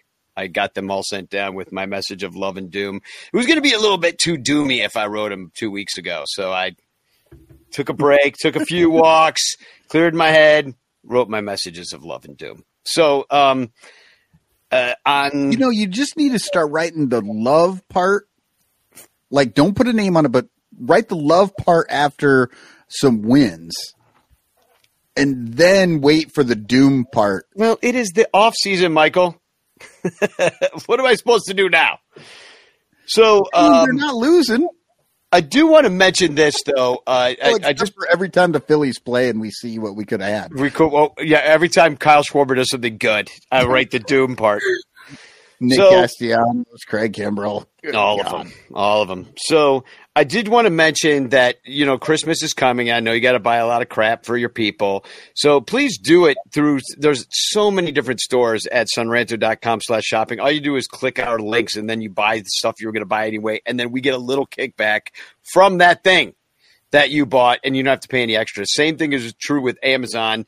If you go to sonranto.com slash stuff and all the Amazon stuff you buy, just go through there and you buy the stuff you're going to buy anyway. Click on our link, and then we get honestly pennies, but it's it's money that Jeff Bezos would have gotten. But You know then what else? also in- get entered into our Amazon prize thingy, and also you're helping to support my craft beer habit. Yeah, and a good point that you could win. it- And whoever bought the iPhone case won this cute little thermos last time. and you have not claimed it. So if you bought the iPhone case, you are the winner last month, and uh, you could you could have this. I will I will send this to you. Yeah, Danny, if they want to do something that gets us more than just pennies, there are uh Sonranto t-shirts with the Cubes fan on it. There are de- there are bold penis there are bull penis t-shirts. Uh there are uh John Baker Day shirts and hoodies and all sorts of stuff out there as well. But here's a thought. Think out of the box. People have so much stuff. Everybody wants stuff fine, whatever. You don't have room for it. It just gets put in your closet or put away. Nobody sees it anymore. Get somebody a subscription to Sonranto Patreon. I love the idea. Just, Brilliant.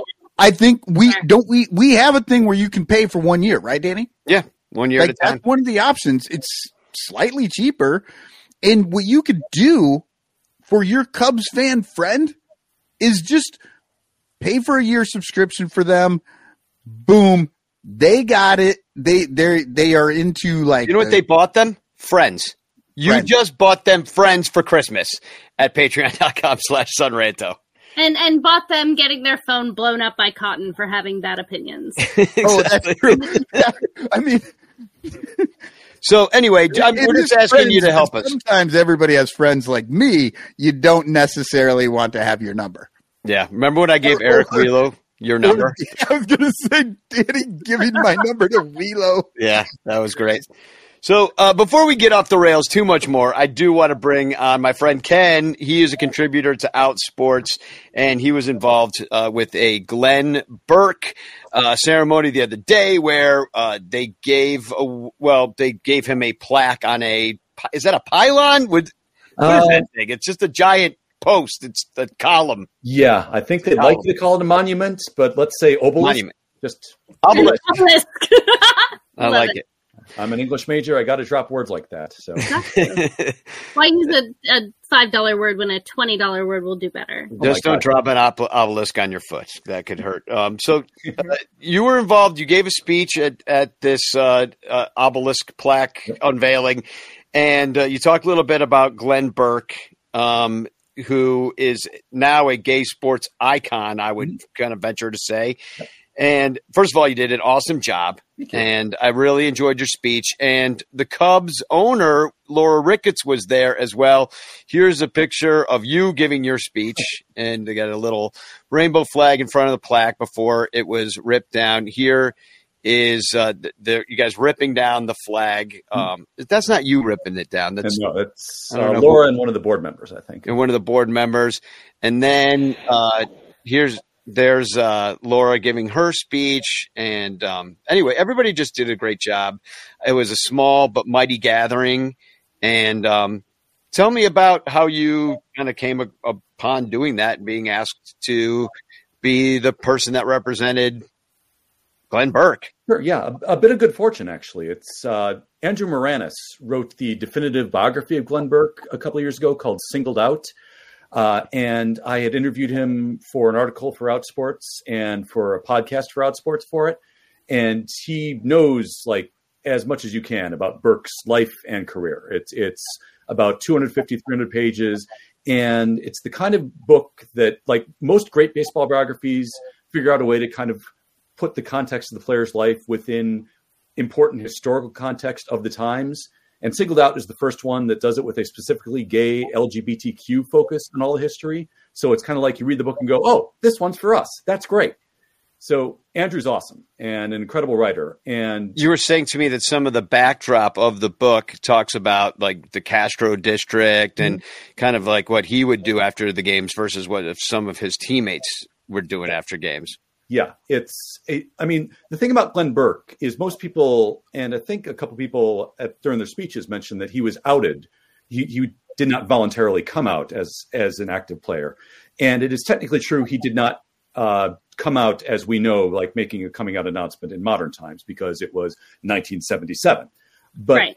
Glenn Burke, uh, as you referenced, Danny, did not bother to hide who he was at any point. Uh, from if I if I recall correctly, and and forgive me, I'm not terribly good at like baseball before I started watching it, Mm-hmm. but wasn't Glenn Burke the the gentleman who was offered a very significant bonus if only he would agree to marry a nice young lady? Yes, yes, that was after his rookie season in '77. Um, during so during the '77 season, like when they went on road trips to, for example, San Francisco, he would go out and players would put two and two together and realize, oh, he's gone to the Castro. So yeah, uh, and when they were at home in '77, uh, manager Tommy Lasorda, his son Tommy Jr.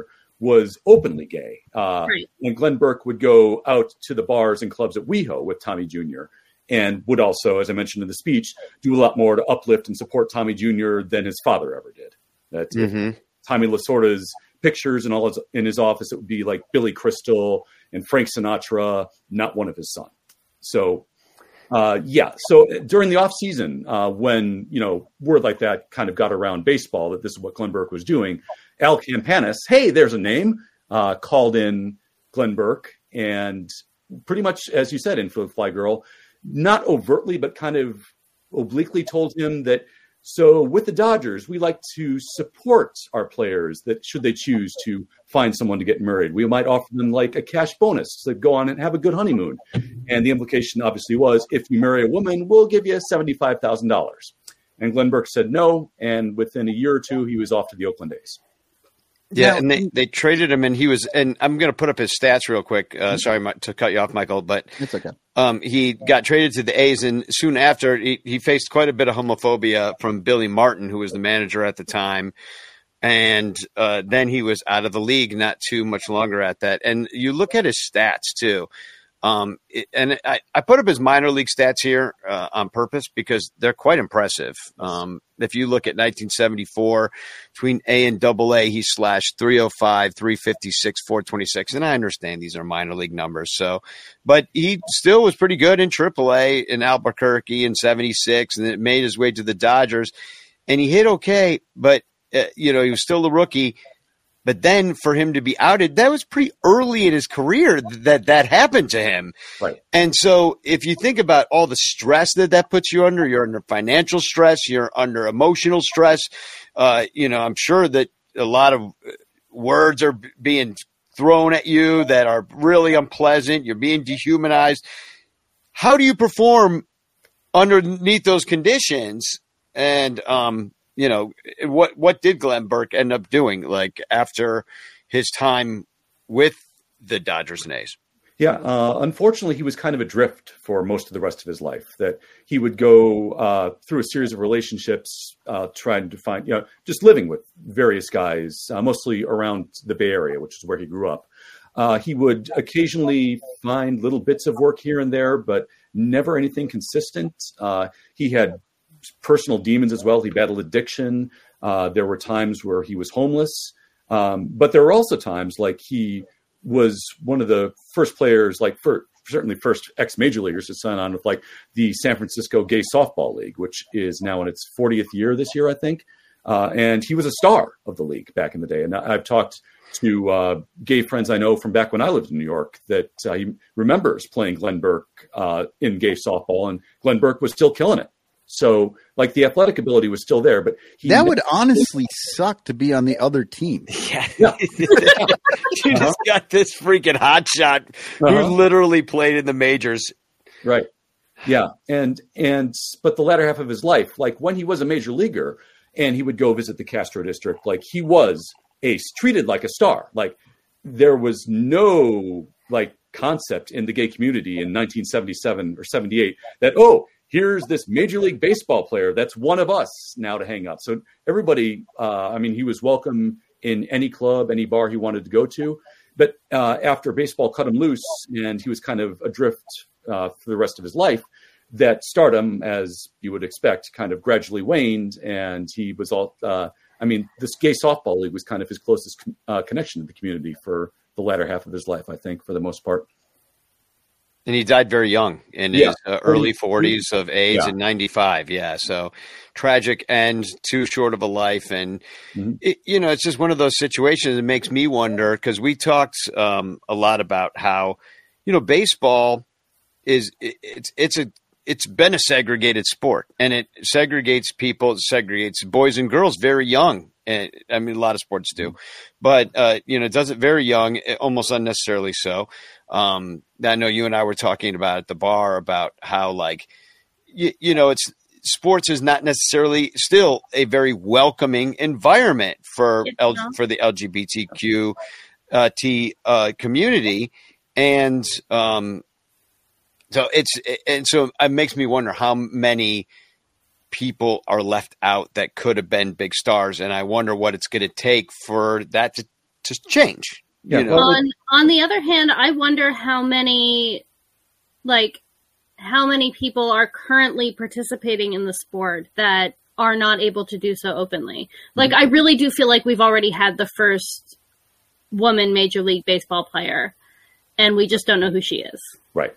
Yeah. I and I would say, I mean, we know that there are a total of three uh, players who have come out, or we know are are gay at any point in their lives. There's Mhm. Burke, uh, Billy Bean, and T.J. House just came out last winter, and it's interesting that uh, Laura Laura Ricketts during her speech had a, a message from Billy Bean that she wanted to make sure that everybody heard that day.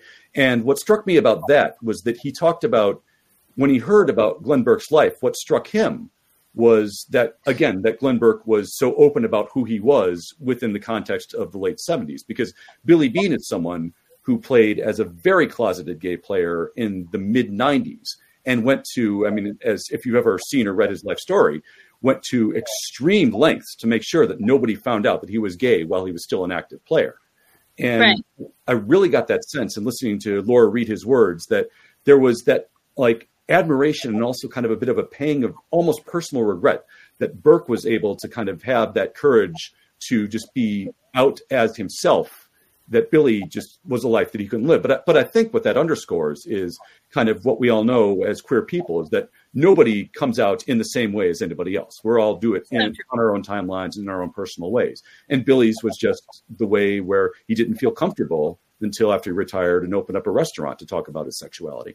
Well, and and sadly, the the story of Burke, it, it like wasn't a good one. It's not like, uh, you know, because he was comfortable with himself and because he didn't change how he did anything, uh, it didn't necessarily work out well for him, and that's a shame because it's it kind of sets that precedent precedence for you know a Billy Be- Bean or whoever to to stay closeted. yeah, to, to Yeah. hide it, it more so, you know, which is a bummer because I mean, here we are.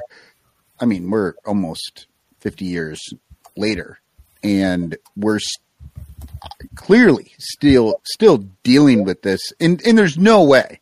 We're not dealing with it. That's the issue. We're not Well- dealing with it at all, mm-hmm. and Exactly. it's still like almost a don't ask, don't tell situation. I think probably in those locker rooms, and that's yeah. And there's, there's no way there's not m- many, Hmm. you know, gay baseball players who were, uh, have, have already played and still aren't saying anything or are playing now. And, you know, And there are, I mean, we do know, we do know of at least a few um, in the minor league system. I, I, Anderson Comas comes to mind, um, who is very openly out. He's in the White Sox system, and you know, I think, you know, I don't know, just being generational. I know, I know, uh, you know, you guys are, are, are Gen Z. I'm, I'm an elder millennial. Um, I really do feel like in a lot of ways that this, that, or Gen X, sorry, you guys are Gen X. I'm an elder millennial. I think, I think Gen Z is really going to help save the world a little bit because they have no living memory of, you know, the, the AIDS panic and things like that. Like I, even when I was in school, they still had like after school specials that said, you know, hey, if you sh- share your sandwich with a friend, that's not going to let, you know, you're not going to catch AIDS that way. And like these kids haven't been tainted with all of that. And I'm really, really hoping that that helps, you know, that, that the absence of that panic helps sort of to pave the way to people being more comfortable being themselves, no matter who they are. Well, Ken, can I ask you uh, to talk about these two gentlemen, Oh, yeah. uh, Cole Philpott and Aiden Phipps? Mhm. And uh, you wrote a story about th- these guys are both college players here in the Midwest. Here's Cole, um, Cole Philpott, and here's Aiden. And um, the, and I've read your whole article. It's a great article. I, in fact, let me find it and I'll share a link to it in the chat. But could you t- tell me about these guys? Yeah, I mean, you want to talk about Gen Z giving us hope for the future. Those two are it. Uh, so we got tipped off at Outsports a few weeks ago that uh, there were a couple of ball players uh, at the college level who were seeing each other. We we found on their Instagram a couple of the pictures that you put up there, and so I got to interview them a couple of weeks ago, and their, their story is a trip. That they play for uh, NCAA Division three schools. Uh, Aiden plays for Beloit College as a pitcher and Cole plays for Grinnell College as a left fielder. And they played each other, their teams played each other for the first time last March. And that's they encountered each other on the field, uh, didn't face each other during the games. But afterwards, Cole reached out to Aiden on Instagram and just was like, hey, great game. You pitched a great game. Really admire your stuff. And kind of, they formed a very ball playery friendship on social media. And that kind of kept up over the next several series. They just kept messaging each other over and over. And the part that really just blew my mind is that uh, Cole uh, was out to his family as part of the community and maybe a few close friends. Uh, and kind of as their messages kept going, Cole kind of started just just putting out like little feelers, like, and eventually I think asked the question, would you consider dating a man? Aiden is bisexual, but was not out to anybody at that point. That was the first time he'd been asked. So, uh, but he was like, yeah, actually, yeah, I would. And so that was kind of his first moments being out to anybody else. Uh, yeah, and so then over the next few weeks, they they kept up uh, kind of this this new level of their relationship, and eventually Aiden decided during the playoffs that kind of like on the day of meeting his mom for dinner, he decided he wanted to come out to his family. Uh, went to kind of the coming out. Oh my God, what am I doing? And like messaging back and forth to Cole pretty frequently, and Cole was just like there for him the whole way. Um, eventually, after the dinner, kind of came out to his mom in a text message on the ride back to Beloit, and then they got on the phone, and everybody was family was totally cool with it. So he was now out to the family as bi, um, and then the two started dating each other in June and have been since then. Oh, I'm so happy for them. That's How- adorable. Yeah. How long until we get ourselves like a baseball Brokeback Mountain kind of movie? Well, it's it's not coming, that right? I, did, I didn't realize until we put this out there that several people m- remarked on social. Uh, this is baseball heartstopper, is what this is. It- Like, it's and, so cute. I'm Yeah. dying. yeah, and heartstopper. I was a puddle by episode three. So, like, and the thing, thing about these guys too is that in talking to them for the interview, they are both total baseball players. Like, Absolutely. could not be more ball playery. And so I'm sitting there like, as they're telling me this this incredible story and the incredible risk Cole took, and I'm also just sitting there going, "You guys are adorable. This is oh, yeah." Because because because they talk. I asked what they talked about, like just as an introduction on Insta, and they were like, "Yeah, we just both like competing, so we talked about everything we compete in." So it, it's it's just like you know every post game interview you've ever heard, only also mixed with uh, a Becky Albertalli novel. It's I'm it's so glad that we love the gayest sport. yeah, isn't it great?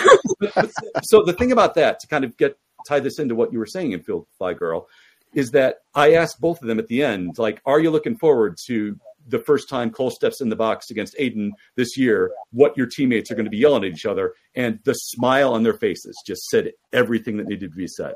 Like the teams can't wait to be giving them like the baseball level of shit, but in the right way. Right? Oh, it's gonna be amazing. Yeah. Ah, they're Yeah. my favorites. I love them. Well, I know that even in my lifetime, there are, are things that people said that you would never see that happened actually shortly after people said that we'd never see them. Like, you know, uh, for example, uh, same sex marriage was also honored on the very same day that they honored Glenn Burke. There's a plaque for all those that worked so hard to make that happen. And the roots to the legal challenges that they had to build upon to get it to the point where you could finally get the marriage equality act. You know it took a lot of a lot of time but it also didn't take that much time. What was the the um the quote? Like it was 70 30 against same-sex marriage and it completely flipped within like a decade. A decade Yep. so i i- critical mass can be achieved quickly, and so you know I'm rooting for Cole and Aiden, and hopefully that it. Hopefully there will be less people that feel excluded from not only baseball and and team sports, but also in general, like I mean, really in all walks of life, mm-hmm. not just sports.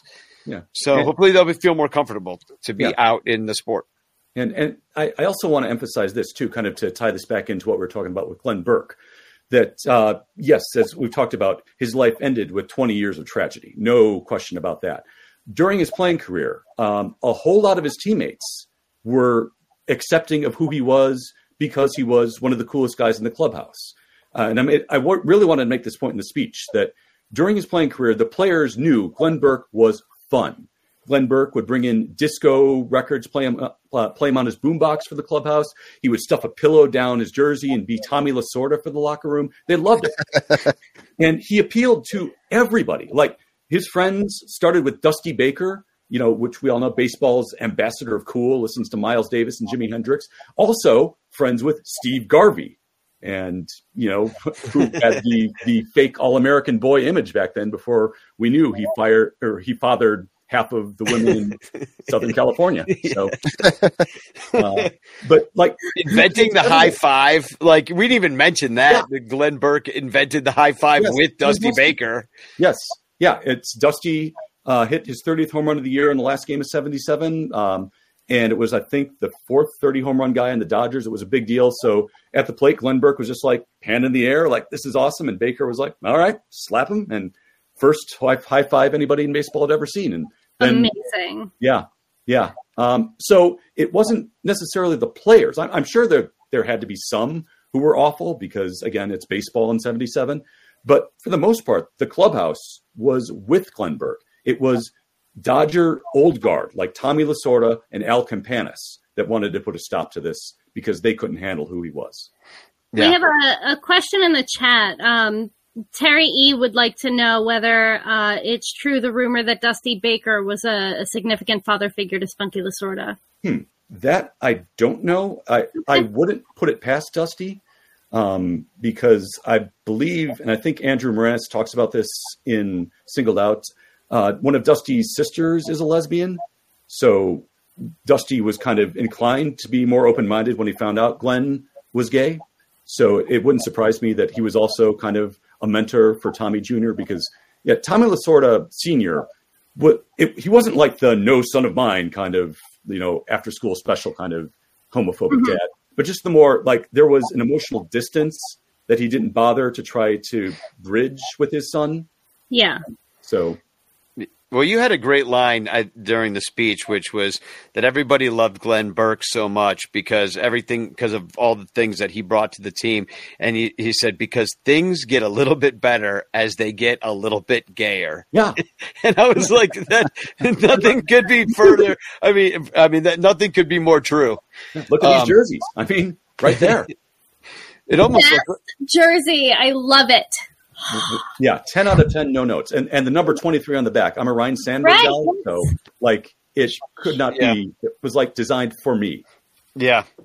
So, uh, well, I love what you do, and I think that you highlighting, you know, stories like you know, Cole and Aiden's, I think that's going to be helpful to other young ball players who will see those guys as mentors, and then in another ten years, we might get to a critical mass, and you know, things, and then you might see some actual major league ba- baseball players who are already out that don't have to come out and everybody finds out. They've always known this, like Colas, um, who is the only one that I think we know of right now. But hopefully that this, that he will also be a pioneer. That whether he makes the majors or not, or has a great career or not, that just the more th- there's visibility, the better things will be. Mm-hmm. Absolutely. yeah. And So- uh, Comas had Aspiring to normal. I love Mhm. that. Yep. Yeah. Cool, and, and I'm looking forward to the day where I get to write the story about the first out major leaguer. Like I don't even know like emotionally how that's going to impact me as I sit down at the keyboard for it. But yeah, I, I really would like the the opportunity and the challenge of like summing up like what those emotions are going to be when that happens because that's going to be just the biggest thrill. I'm going to let Mike Waller have the last word, at least on this segment. And, and he says, I have a gay son. The world needs to be better. And I love all of this. So thanks for writing that in, Mike. And, um, I, I completely agree. The world needs more of this, and they they need uh, because it's true. Exactly what you said is that the the world gets better the the gayer it gets, and I totally agree with that. So uh, we're going to take one last commercial break. Uh, we're going to let you go, Ken. Thank you so much for being on the Son Ranto Show. We're going to come back just with a couple of announcements and some TFCs. We're going to pick a chance winner. So we'll be right back. This one's a real quick commercial, though. All right. Enjoy. All right. Thanks, Ken. Thanks, Appreciate Ken. it. If you like the Cubs a bunch, buy your t-shirts from In the Clutch. We've got all the best styles for you. Dansby, Seiya, Morel too.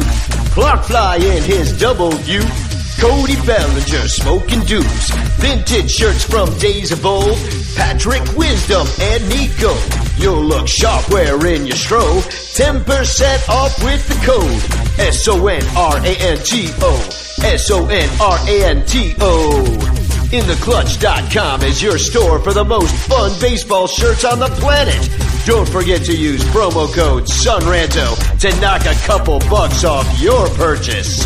Stack or die, we need more cups. Get it all at In The Clutch. Cause if you like the Cubs a bunch, buy t-shirts from In The Clutch. Get it all at In The Clutch. Get it all at In The Clutch.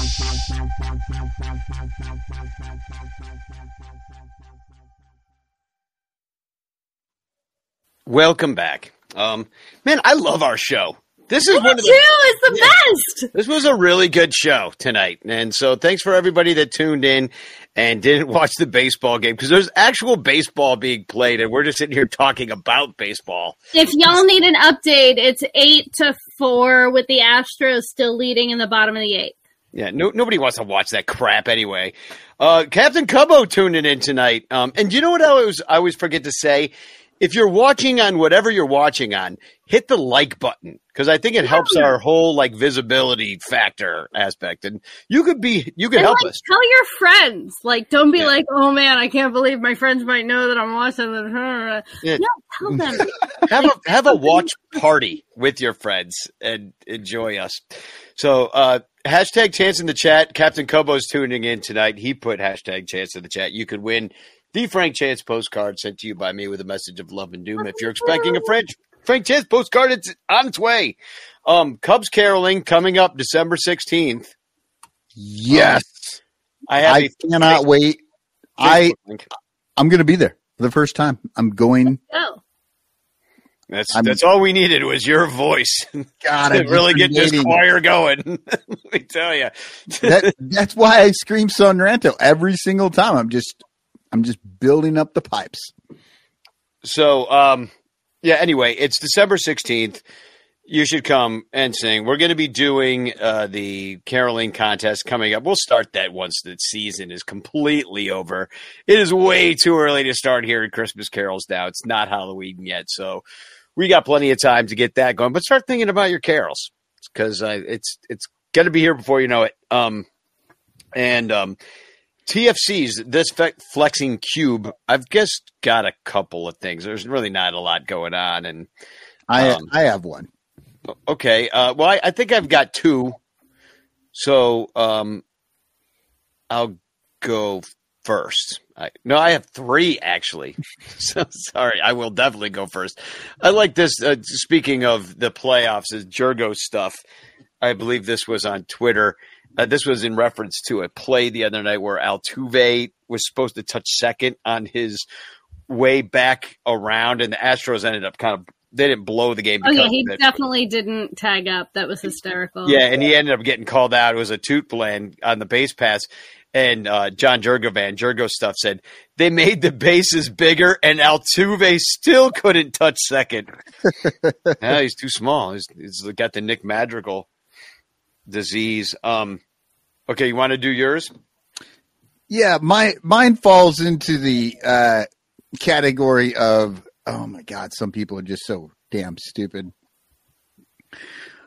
Phillies win too fast. And this guy says, if the Phillies continue to make the NLCS too easy for themselves, are they then going to lose the World Series because they got too much rest? Oh God, We we all heard the Braves and Dodgers fans claim this as an excuse. They are practically running a scrimmage on the Diamondbacks at this point. What in the hell? Like, this is what the end of season tournament has given I- us. It brain worms. People who It's, think- entirely brain worms. Oh, Uh, I listened to the Compound podcast, Ian Happ show the other day, and Zach Short because Ian Happ has plenty of time to do that show. T- Terry writes in this podcast has successfully implemented the three man booth, unlike Marquee Sports Network. it's true. We should we should broadcast the games. God So- damn, we would be so much better. God, it would be funny. And you would have no idea what's going on in the game, but yeah, sure. Not a clue. if you think you didn't know what was going on when Boog was in there, oh, Oh my, my god, God. wait till we call the game. the tangents we could go on. If we had something to look at and actually talk about, like I don't know. Well, I mean, I'd be all distracted by somebody in the crowd or like some ball boy doing something funny. Hey, look, that guy's making a beer snake. You're like, was that a sweeper? I don't know what's a sweeper. So I would be terrible at the pitches. Oh my god, they're always like, you know, JD's in there and he's like, yeah, that was a that was a changeup, that was a curveball, He that was was a pitcher. Always, like looking at the shit, like, is somebody telling him this? Is there is there something I'm missing? So, so I got a, a couple slightly morbid ones to to Ooh. kind of finish off here. hey, Um, it's Halloween. We're here for I was gonna say it is Halloween. Yeah, so we'll, we'll start with this one. Uh, Matt Linder, Lindner on uh, Twitter, a good friend of uh, the show, uh, he he, he uh, tweeted a picture of the Cubs billboard. He lives in the neighborhood, and uh, I, I don't know if you can read this, but in the on the board it says yes. What is this? The Chicago Cubs welcome the cast of departing seniors. Yeah, and he he tweets, "Welcome, dying old people." Are they not talking about the high school children? I just don't understand. I mean, departing. It's freaking fall. Like, you know, what are we doing? Like, Oh, I I misread it and I thought it was like a mystery. The case of the departing seniors, Oh, and I thought it was like some sort of like oh, cast. No, the I don't know cast. what this means. I'm no, very it says the cast, and I just misread it. Yeah, Well, I mean, is was departing seniors a, a play? I- the cast Oh, of departing seniors by Noel Coward. Like, you know what I mean? Like, I don't know. We don't know. So, and then this is the final one I have, and um, this comes from Dan Nielsen's mom, who sent me this uh, DM on Facebook. Oh my god! Hold on, hold on, hold on. Departing Seniors is a movie.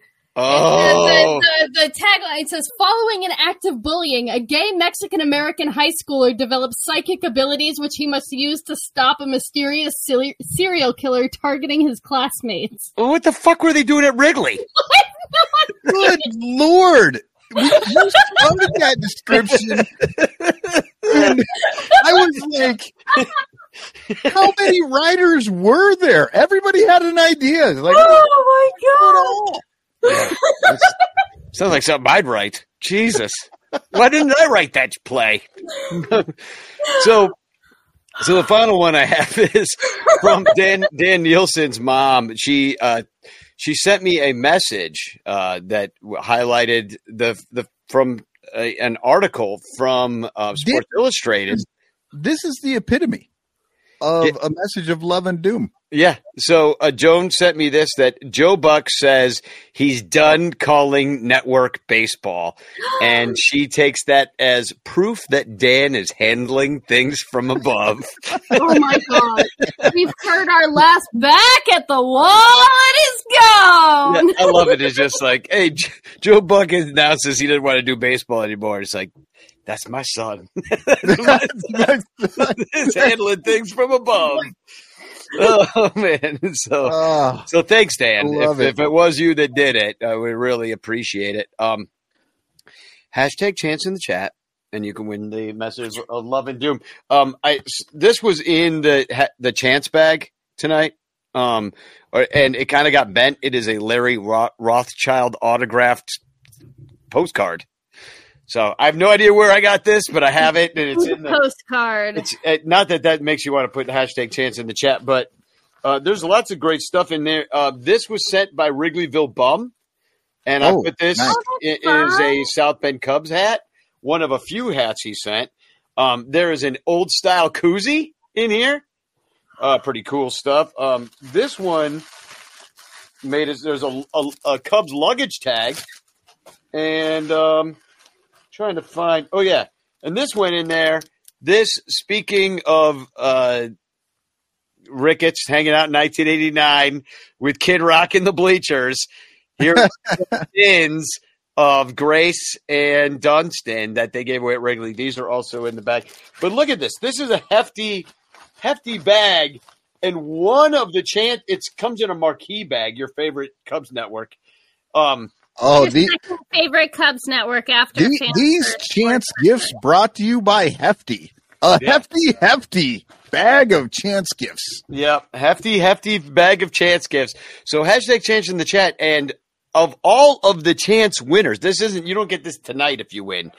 This is of all the chance winners at the end of the year. You get the entire shebang, the whole enchilada, the big We should have enchiladas on a LIDOM watch night. We should. Um, although it, we want if it, if we're watching, if we're gonna eat Dominican food, we got to eat chicharron and rice and beans. Oh hell yeah, let's go. Yeah, I, I'll I'll get some chicharron. I I'm gonna hang out with. Um, yeah, I think uh, Luis Luis Medina knows where to get good chicharron. I'm saying it all wrong. I, I I know better. I'm like chicharron. Chi- Isn't that chicharron. Madonna's last name? Huh? Isn't that Madonna's last name? Medina? No, no. Can you imagine if if Luis married Madonna and her name was Madonna Medina?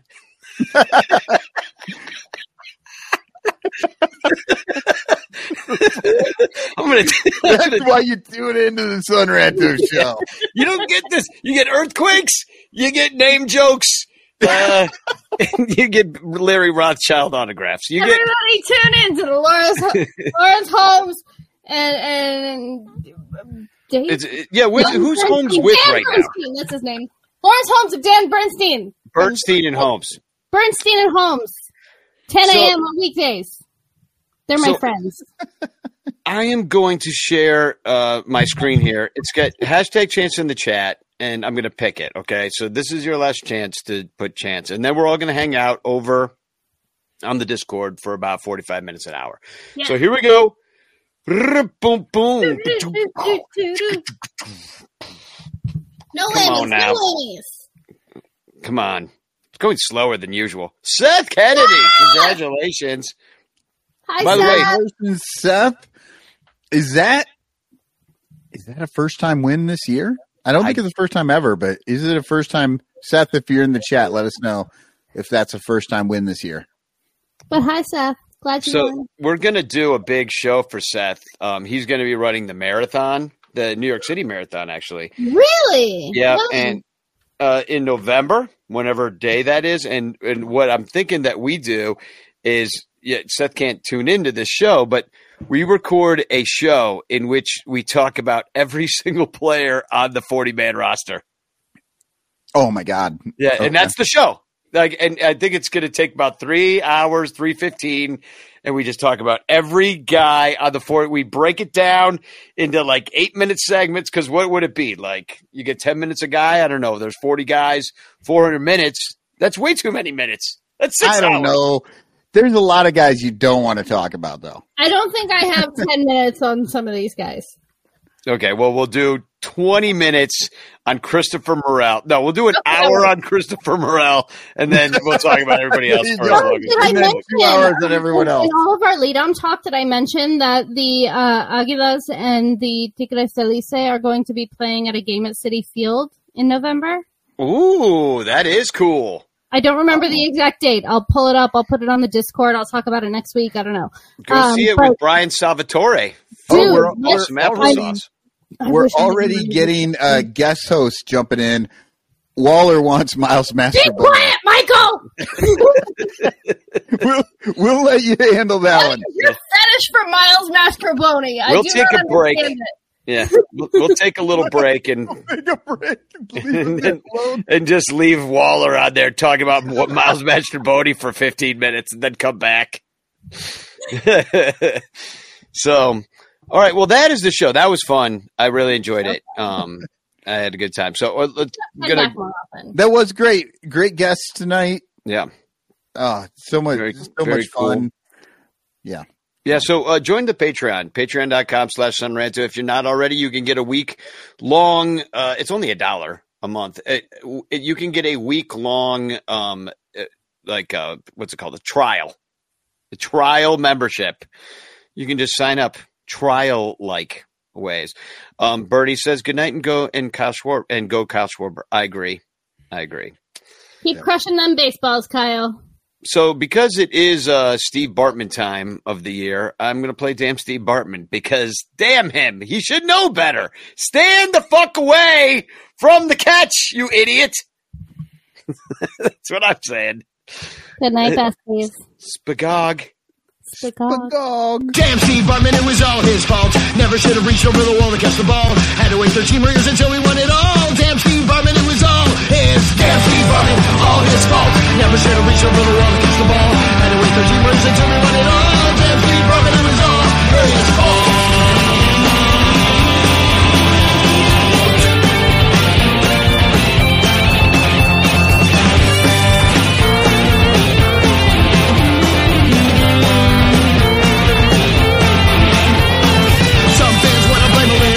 For the curse that occurred so long ago. I blame Bartman sitting in the first row with a super turtleneck and his English headphones. Some blame Ocean Dollars, some blame Dusty Baker. I'm still blaming Bartman almost 20 years later. Bartman interfered with one of the toughest players. Hope he's no catch now when he goes to meet his maker. Damn Bartman, all his fault. Never should have reached over the wall to catch the ball. Had to wait 13 years until we won it all. Steve Bartman, it was all his. Steve Bartman, all his fault. Never should have reached the wall to catch the ball. Had to wait 13 years until we won it all. Steve Bartman, it was all his fault.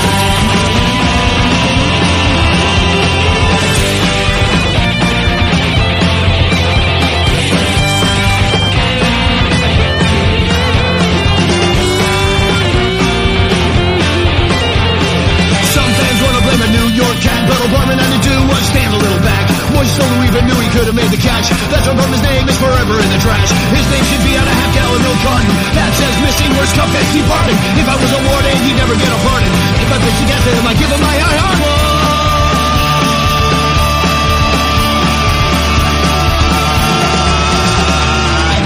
Farming, all his fault. Never should have reached over the wall to catch the ball. Had to wait 13 minutes until we won it all. Dan Steve Bartman, it was all. It's Dan Steve Bartman, all his fault should have reached over the wall to catch the ball. and to wait till she burned until we win it all.